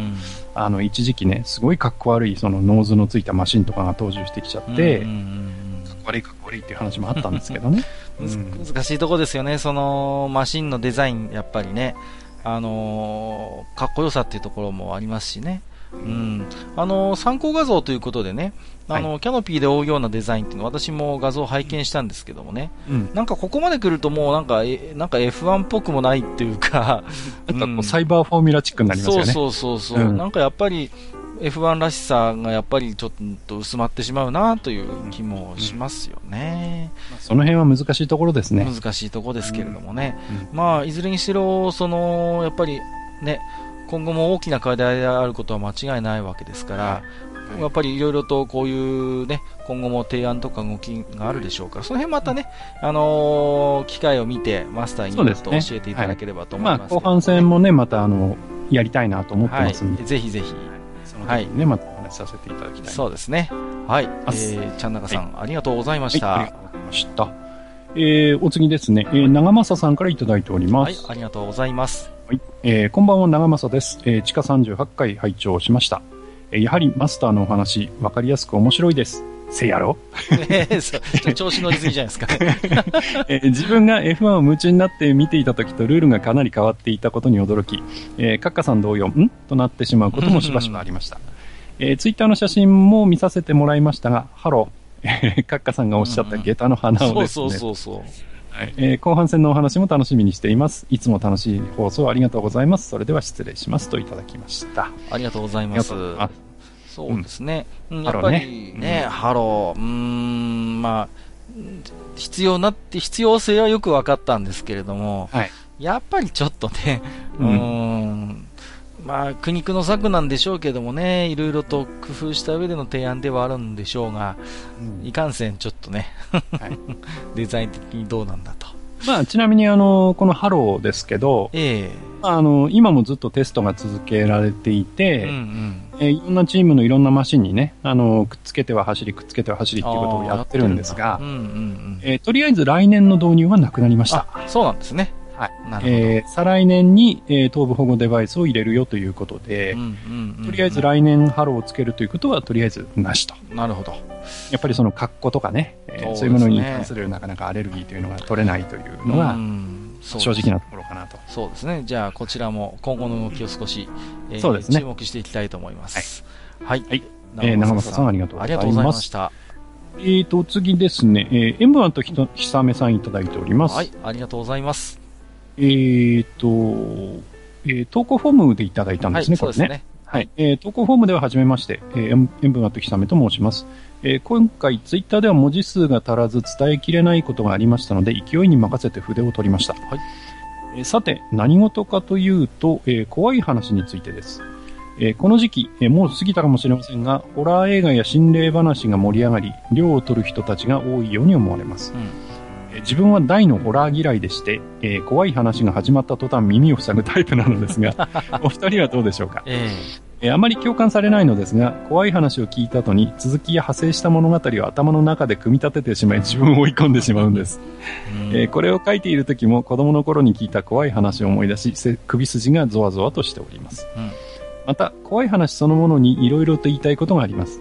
えなぜあえて人を怖がらせようとするのか という根源的な問題から、この科学が発達した現代でなお、ただの話にこだわ怖がってしまう人間の克服克服できない恐怖の存在について、うん、はたまたホラー映画、ゲームの謎の人気のなど、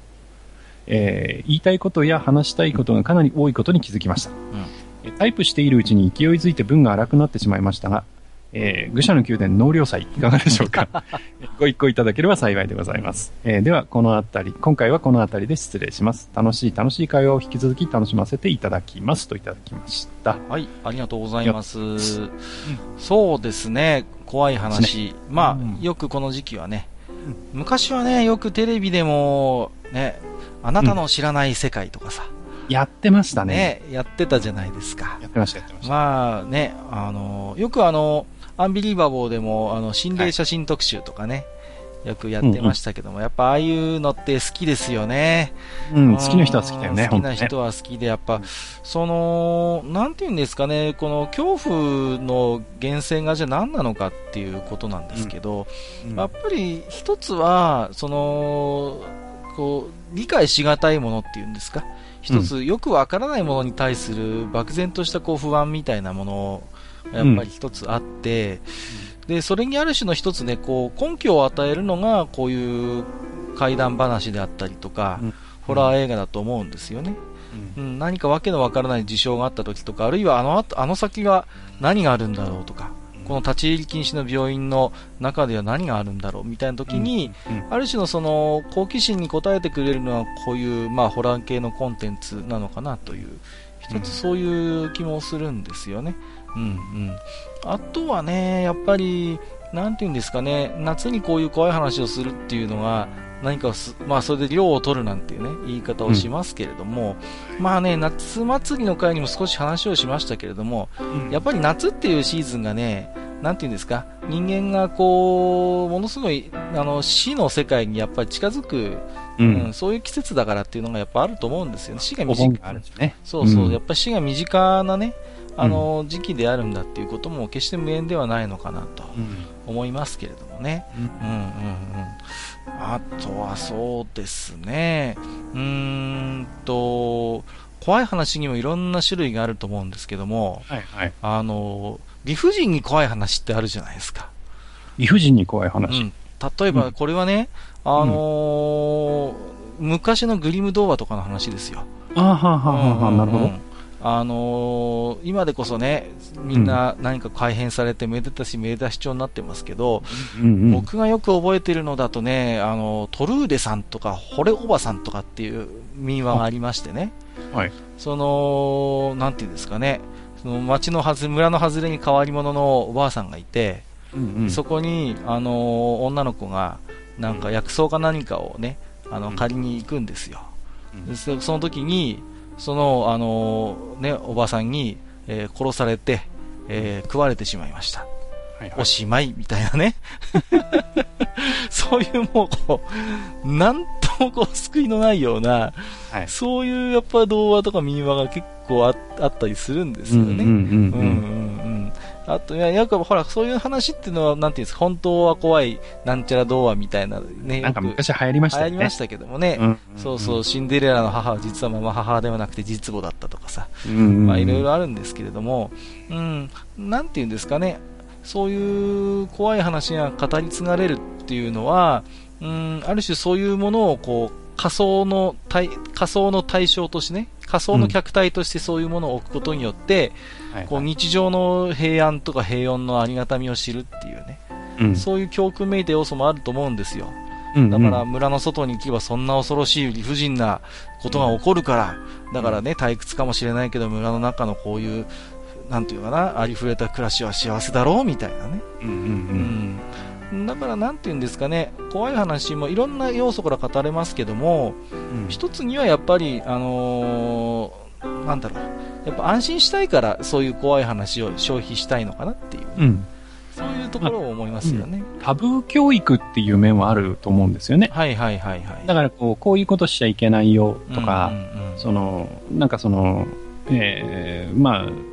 ね、閣下が言ったことに通じるんだけど、だけど、あるその集落とかその集団の中での社会性を保つために、うん、えー、こういうことをやってはいけないよ、こういうことをやらないでそこから外れてしまうとこんな恐ろしい目に遭うよみたいなね。うんうんそうそうそう。そういう面での使われ方っていうのも当然あるだろうし。うん、うちの地元のお寺がそうですよ。あの、お盆の時期にだけ、あの、地獄への掛け掛け軸をですね、飾るんですよ。では、もうこれがすごいわけですよ。もう人が人を食ってたりとかさ。はい、もうね、鬼がもう金棒でなんかもう人をもうね、コテンパンに打ちのめしてたりなんかするのがあって、うん、まあ、要はね、そうするとお坊さんが言うわけですよ。ね、この世でね、良くないことをすると、こういうところに連れてかれるんですよっていうね。うんうん、まあそういう、そのすごいシンプルな形での一つあるでしょうね、怖い話っていうのはね。そうですね。うんうんうん。あとはね、逆の考え方もできるんですよね。うん、例えば、あのー、やっぱり自分人間が人知の及ばないものに対して、ある種の理論的な、うん、あの形を与えるためにあえてあの怖い話をするっていう、うん、うん、あのー、こともあると思うんですよね。あとはその、えっ、ー、と、こう、性のあることに対する感謝を、その、持ちなさい的なね。そうですね。こととかもあるだろうし。まあ、ですから、ね、この愚者の宮殿で怖い話を料理するといろんな話ができるかなと思うので、まあね、時期外れにはなってしまうかもしれませんけれども、うん、一回ね、エンバーと久美さんのご提案のようにお話をしてみるのも面白いかなと思いますけれどもね。はい。はいえー、ということで、エンバーと久美さん、うん、ありがとうございました。ありがとうございます。えー、っと、それでもう一つですね、はい、えー、本日ご紹介最後の、はい、えー、お便りになりますね。えー、にごりさんからいただいております。はい、ありがとうございます。はい、ありがとうございます。えー、マスター、そして高橋克彦さんお疲れ様です。誰やねん。誰がシェラク殺人事件やねん。いつもありがたく聞かせていただいておかしいだ誰が穂村達也ねん。はい。えー、今回は自転車操業のためのペダルこぎ支援文書です。はい。えー、3つ案が浮かびましたので、よろしければおみお目通しくださいませと。はい。えー、弾むトークが楽しくて文房具会を3度聞き、はい、お二人の話題はまだまだ尽きないなと感じましたので、今一度文文房具の会はどうでしょうか、うん、えー、具体的に思いついたのは以下の2つです。はい。えー、まず、本屋と文房具。えー、言わずもがな、閣下は本屋も営んでらっしゃるということなので、うん、えー、このノートは決して切らさないとか、えー、学習用の書き取り本があるからそれと一緒にこういうものも買ってほしいとかの、えー、書店側の内緒暴露。えー、または、えー、あれもう見かけなくなったけどどうしたの？や、えー、あんなのなんで置いてるの？など、えー、品揃えに命かけてる某書店さんとは毛色が違うと思いますので、えー、明確な回答でなくても、えー、一書店員さんの立場からお答えいただければ、うん、えー、リスナーさんのお便りも集まりやすいと存じます。はい。なるほど。なるほど。えー、そして、えー、私のこだわり文房具。うん、えー、解雇中、失礼。えー、物持ちのいいお二方であれば、えー、かなり昔から使っているもの、えー、今仕事で大変重宝しているもの、えー、こだわりとは言わないけど、なんとなく使っているもの、えー、他に、えー、便利だと思えるものがあるのになぜか手放せないもの、えー、そう、マスターもおっしゃっていたようなものは他にもたくさんあるんじゃないでしょうか。うん、であれば、今まで紹介したものも踏まえつつ、えー、存分に喋ってもらえると嬉しい限りです。うん、えー、また、リスナーさんたちからも自慢の思い出の、まるで、えー、自分の一部のように思っているもの、え教えていただけると至福の極みと。え最後なのは多分もう考えていると思うので軽く。え攻略本特集はよ。えー、自堕落斎さんも呼んだら2時間余裕で超えるからはよ。バンバンといただいておりますね。えー、長々と失礼いたしました。えー、ボツにしていただいても一向に構いませんので、あしからず。いえいええー、お体に気をつけて、それでは、といただきました。はい。ありがとうございます。ありがとうございます。えっ、ー、と、ね、ね、文房具は確かに、うん、えっ、と、まだまだ喋り足りないかなというところもあって、はい、まあね、うん、やっぱりあの文具っていうのは結構ね、こだわりがね、あの、プロに限らずですね、皆さんおありになるのかなと思うんですよ。ですからね、ニゴニさんがおっしゃるように、な皆さんがね、愛用している何かそういうものがあるんであればね、そういうものもちょっとお伺いしてみるのも面白いかなと思いますけれどもね。うん。あのー、そうですね。私はあの、あれですね、割と、あの万年筆は、あの、うん、よく使いますけどもね。うん。で、安いやつだとね、書くのっていうのがありましてね。書く？書くのっていう、確か、あの、の、うん、はい、えっ、ー、と、ローマ字で出たと思うんですけどもね。はい、うん。かなり、なんていうんですか、お手軽に使える価格帯の万年筆なんですけど、うんうん、なかなかどうしてね、引っかかり感といいね、そのインクの出方とかもね、ものすごい本格的で、かつ、インク漏れがほとんどないので、いいですね。そうなんですよ。分、あの、ボールペン感覚で使える万年筆ということでね。うん、うん、あのー、とても人気があって、一時はね、品薄になったなんていうことで、ね、ちょっとしたあのブームもあったんですけどもね。うん、私もね、使っていたんですけども、割と書き味がね、あのーうん、ペンテルのカブラにちょっと似てるの、あ、カブラっていうのはペン先ですね。あの、うんうんうん、ペンテルにちょっと近いのと、うん、まあ、あのー、なんていうんですかね、えー、インク滑りも大変いいので、はい、うん、私今でもたまに使いますけどもね。文房具ってね、あのー、必ずしも高いものであれば、例えばね、そうそうそうそうそう。やれモンブランだとかね。そうそうそうそう。やれパーカーだとか、ペリカンだとかってあるけど、あのー、必ずしもその高いものが手に馴染むかっていうと、うん、そうじゃないんだよね。そうじゃないんですよ。うん、そうそうそうそう。あれ割となんていうんですか、ありふれたものの中にも、名品と言われるものがあったりなんかしてね。なんかそれこそね、まあ、まあボールペンであればね、例えば1本100円みたいなね、うんうんうん、ボールペンが意外と良かったりとかね。そうそう、僕だってシグノ愛用してますよ。もう、そういうのありますよね。うん、そうそう、シグノの0.3ミリとかはね、もう絶対手放せないなっていうので、そうそう、やっぱりそういうものがあったりしますからね。うん。あるいはそうですね、そういう書くもの以外でもね、やっぱりいろいろと、昔はね、キアっていうメーカーのひごの紙を随分愛用してましてね、うん、うん、鉛筆削るときにちょっと格好つけて、鉛筆削りじゃなくて、いつもその、キアの、あの、ひごの紙で削ったりなんかしてね、使ったこともありますしね、まあ、このね、文具周りは本当にいろいろと、うん、あのー、もう一つだけ話をすると、僕がアイデアを書き留めるときに使う紙はね、うん、緑文具っていうあの、緑っていうメーカーがあるんですけど、はい、そこはね、MD ペーパーっていうものすごい書き味にこだわってるメモパッド出してるんですよ。はあ、めちゃくちゃ書き味いいんすよね。うん、全然思考の邪魔をしない書き味っていうんですかね。うん、うんうん、ただただツルツルでもダメなんですよ。はいはい、適度な抵抗感もありつつ、でも疲れないっていうの。うんうん、だからね、その辺ね、紙とかもこだわり始めると、またね、緑が憎いのは、そのメモパッドを置く専用のなんかね、おしゃれな木の枠とかもあるんですよ、その。もう形にこだわる人にとってはたまんないなっていうね。なるほどね。そういう、うん、うん、アイディアペーパーのセットなんかもあったりしてね。まあちょっとこれあたりもね、ぜひちょっとまた機会を持ってね、話してみるのもいいかなと思いますけどね。うねうん、うん攻略本特集最後に触れてますけども、はい、昔ね、経文社って会社があってさ、カタカナでね、ね。経文社ってとこがさ、カタカナで書くやつ、そうそうそう。もう、ここはね、もう出すファミコン、出すファミコン攻略本出してるんですけど、うん、まあ、クオリティのばらつきなること。もうひどいんだ。もうね、よく覚えてるのはドルアーガの塔だったかな。ドルアーガ、刑務所じゃなかったかもしれません。ドルアーガの塔の攻略本でひどいのがあってさ、もう全部嘘っぱちなの。うん、もう、宝箱の出るのとかさ。あの、攻略本もあれだよね。あの、こう、がっちり中身作り込んでくるとこと、うん、あの、速、速さは正義みたいな。そうそうそう。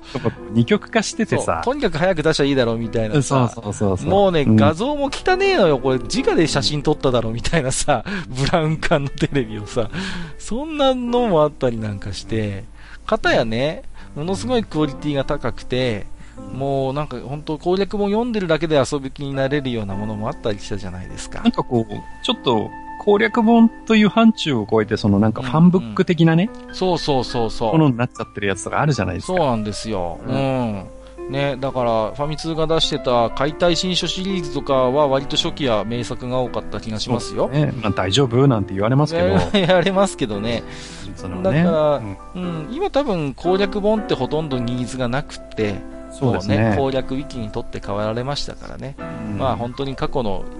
異物みたいになってますけれども。今はもうあれじゃないですか、うん、それこそ、その、人、うん、その、まあ、パッケージのゲーム自体があんまり売れなくなってるっていうのもあって。そうそう、そうですね。うん、逆にね、その、高い、その、マイクラの本とかね、うんうん、一冊その2000円とか3000円とかするような、うんうん、その、なんかマイクラの指南本とか、うんうんうん、なんかそんな感じの本に変わってきちゃってるっていうイメージはちょっとありますよね。そうですね。はい、うん。あの、我々のね、あの、まあ、お知り合いで仲良くさせていただいてる方も、あの、マインクラフトに関しては本を書いたりしてたり。する方もいらっしゃるんだけど、我々のね、共通の知り合いでマイクラ本書いてらっしゃる方もいらっしゃいますけれども、まあね、そう考えてみると、攻略本っていう形ではないんだけれども、いろいろとね、あのー、形を変えながらもゲームに関連する書籍っていうのは確かに出てる。例えば、まあね、キャラクターに魅力があるゲームであれば、大体アートワークス集なんかは出たりしますしね。はいはい。うんうんうん。ウィザードリーでもあったよね。ありました、ありました。うん、ウィザードリーはね、うん、攻略本も魅力的だったんですよ。あのー、前も話しましたつい最近話しましたけど、あの、外伝、ゲームボーイ版のね、外伝のね、攻略本がものすごいいい出来なんですよ。なるほど。ストーリーとかもちゃんと説明してて、途中の攻略情報もただの情報の羅列じゃなくて、ちょっとした筋書きがあるんですよ。うん、こっから先の情報はただじゃ教えられねえな、みたいな。薄暗い酒場の奥で情報屋がおもむろにこの紙を取り出したみたいな、そういう割となんていうんですか、そういう設定がちゃんとあって、うん、すんごいよくできてるの。で、オリジナルのちょっとしたシナリオっていうか、そういうストーリーも書いてあったりなんかして、うんだからね、いや、これはね、攻略本特集は、あれですよ、盛り上がると思いますよ。もう、そうですね。自堕落斎さん呼んだら本当に2時間で聞かないかもしれませんけれども、まあ、ちょっとこれもぜひね、検討してみたいと思いますけれどもね。ねはい。はい。にごりさん他にも実はね、長々と、あの、うん、各回のね、感想みたいなのをいただいた、結構ね、こう、がっちりいただいてますよね。いただいてますんで、これまたね、時間とってね、ご紹介したいと思いますので、うん、今日はね、お一つだけご紹介させていただきましたけれども、はい、はい。えー、ということでありがとうございました。した。えー、ということで、前回ね、取り上げきれなかった、えっ、ー、と、Gmail でいただいたお便りをご紹介させていただきました。ありがとうございました。ありがとうございました。引き続きお便りお待ちしております。お待ちしております。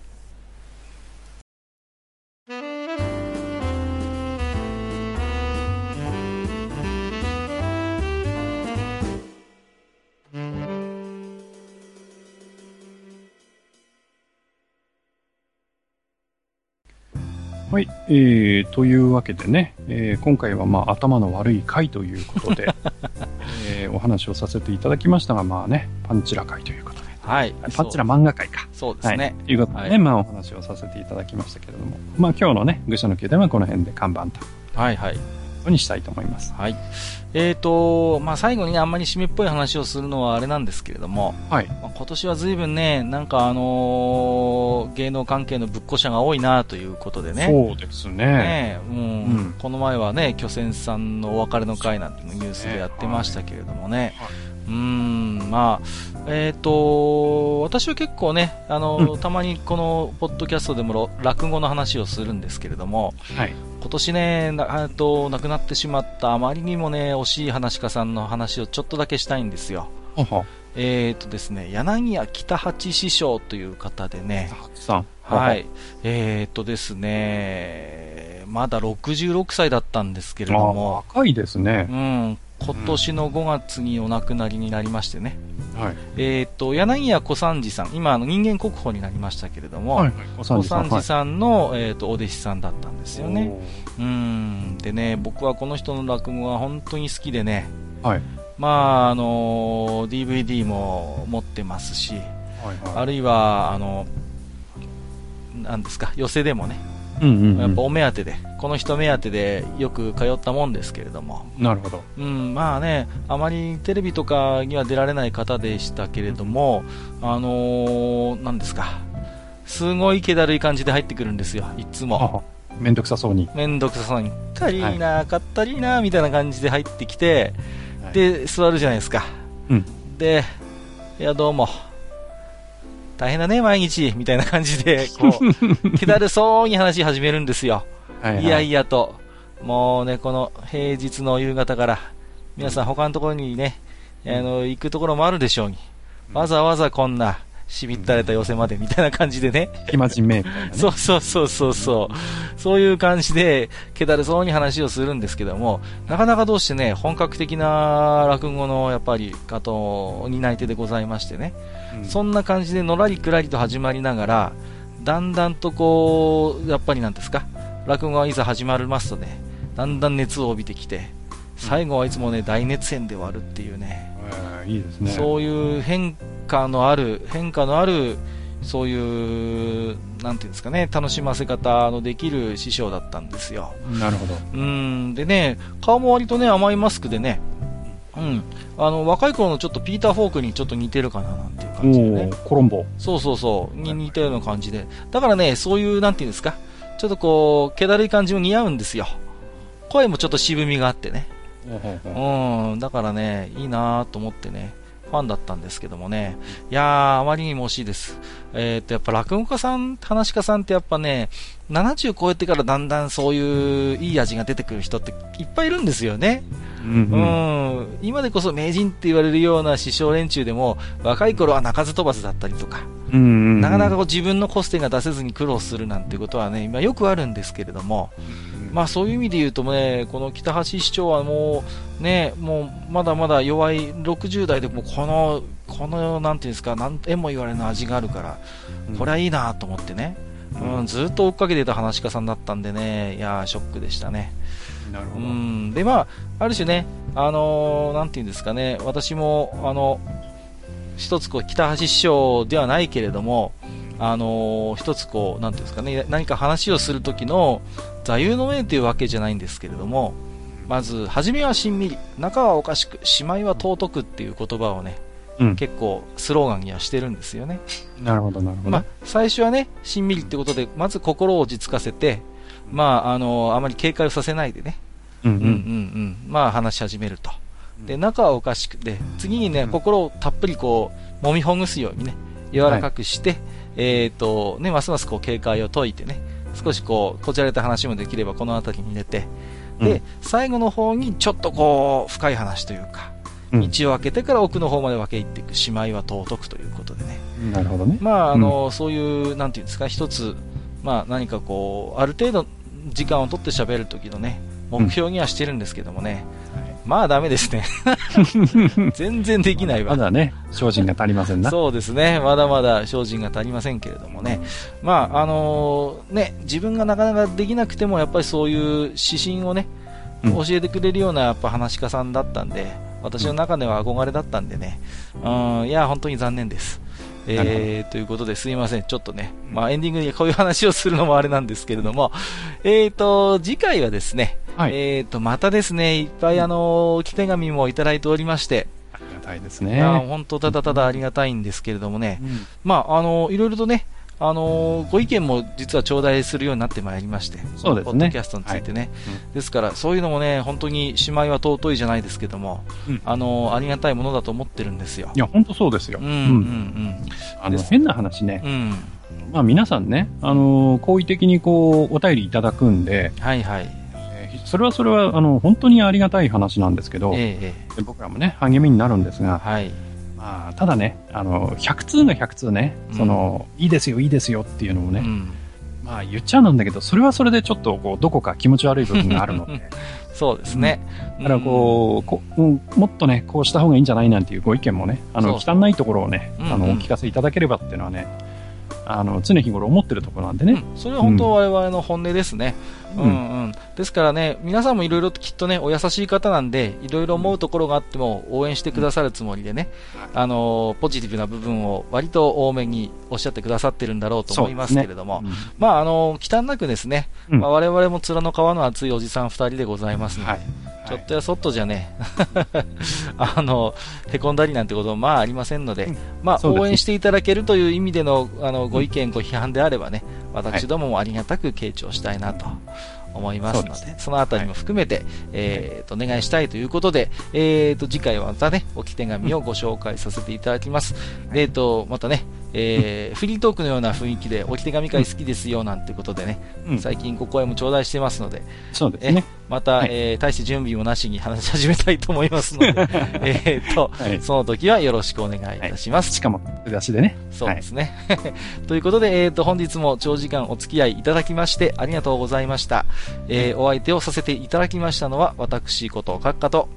えー、私こと埴輪でございました。本日もご聴取いただきましてありがとうございました。ありがとうございました。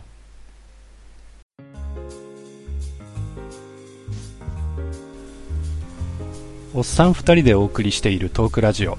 愚者の宮殿では、皆さんからのメッセージを募集しております。メッセージは、ブログのお便り投稿フォームのほか、番組メールアドレス、および番組ツイッターにてお受けしています。番組メールアドレスは、フールパレスアットマーク Gmail.com foolpalace アットマーク Gmail.com 番組ツイッターは、フールアンダーバーパレス fool アンダーバー palace となっております。皆さんからのお便り、お待ちしております。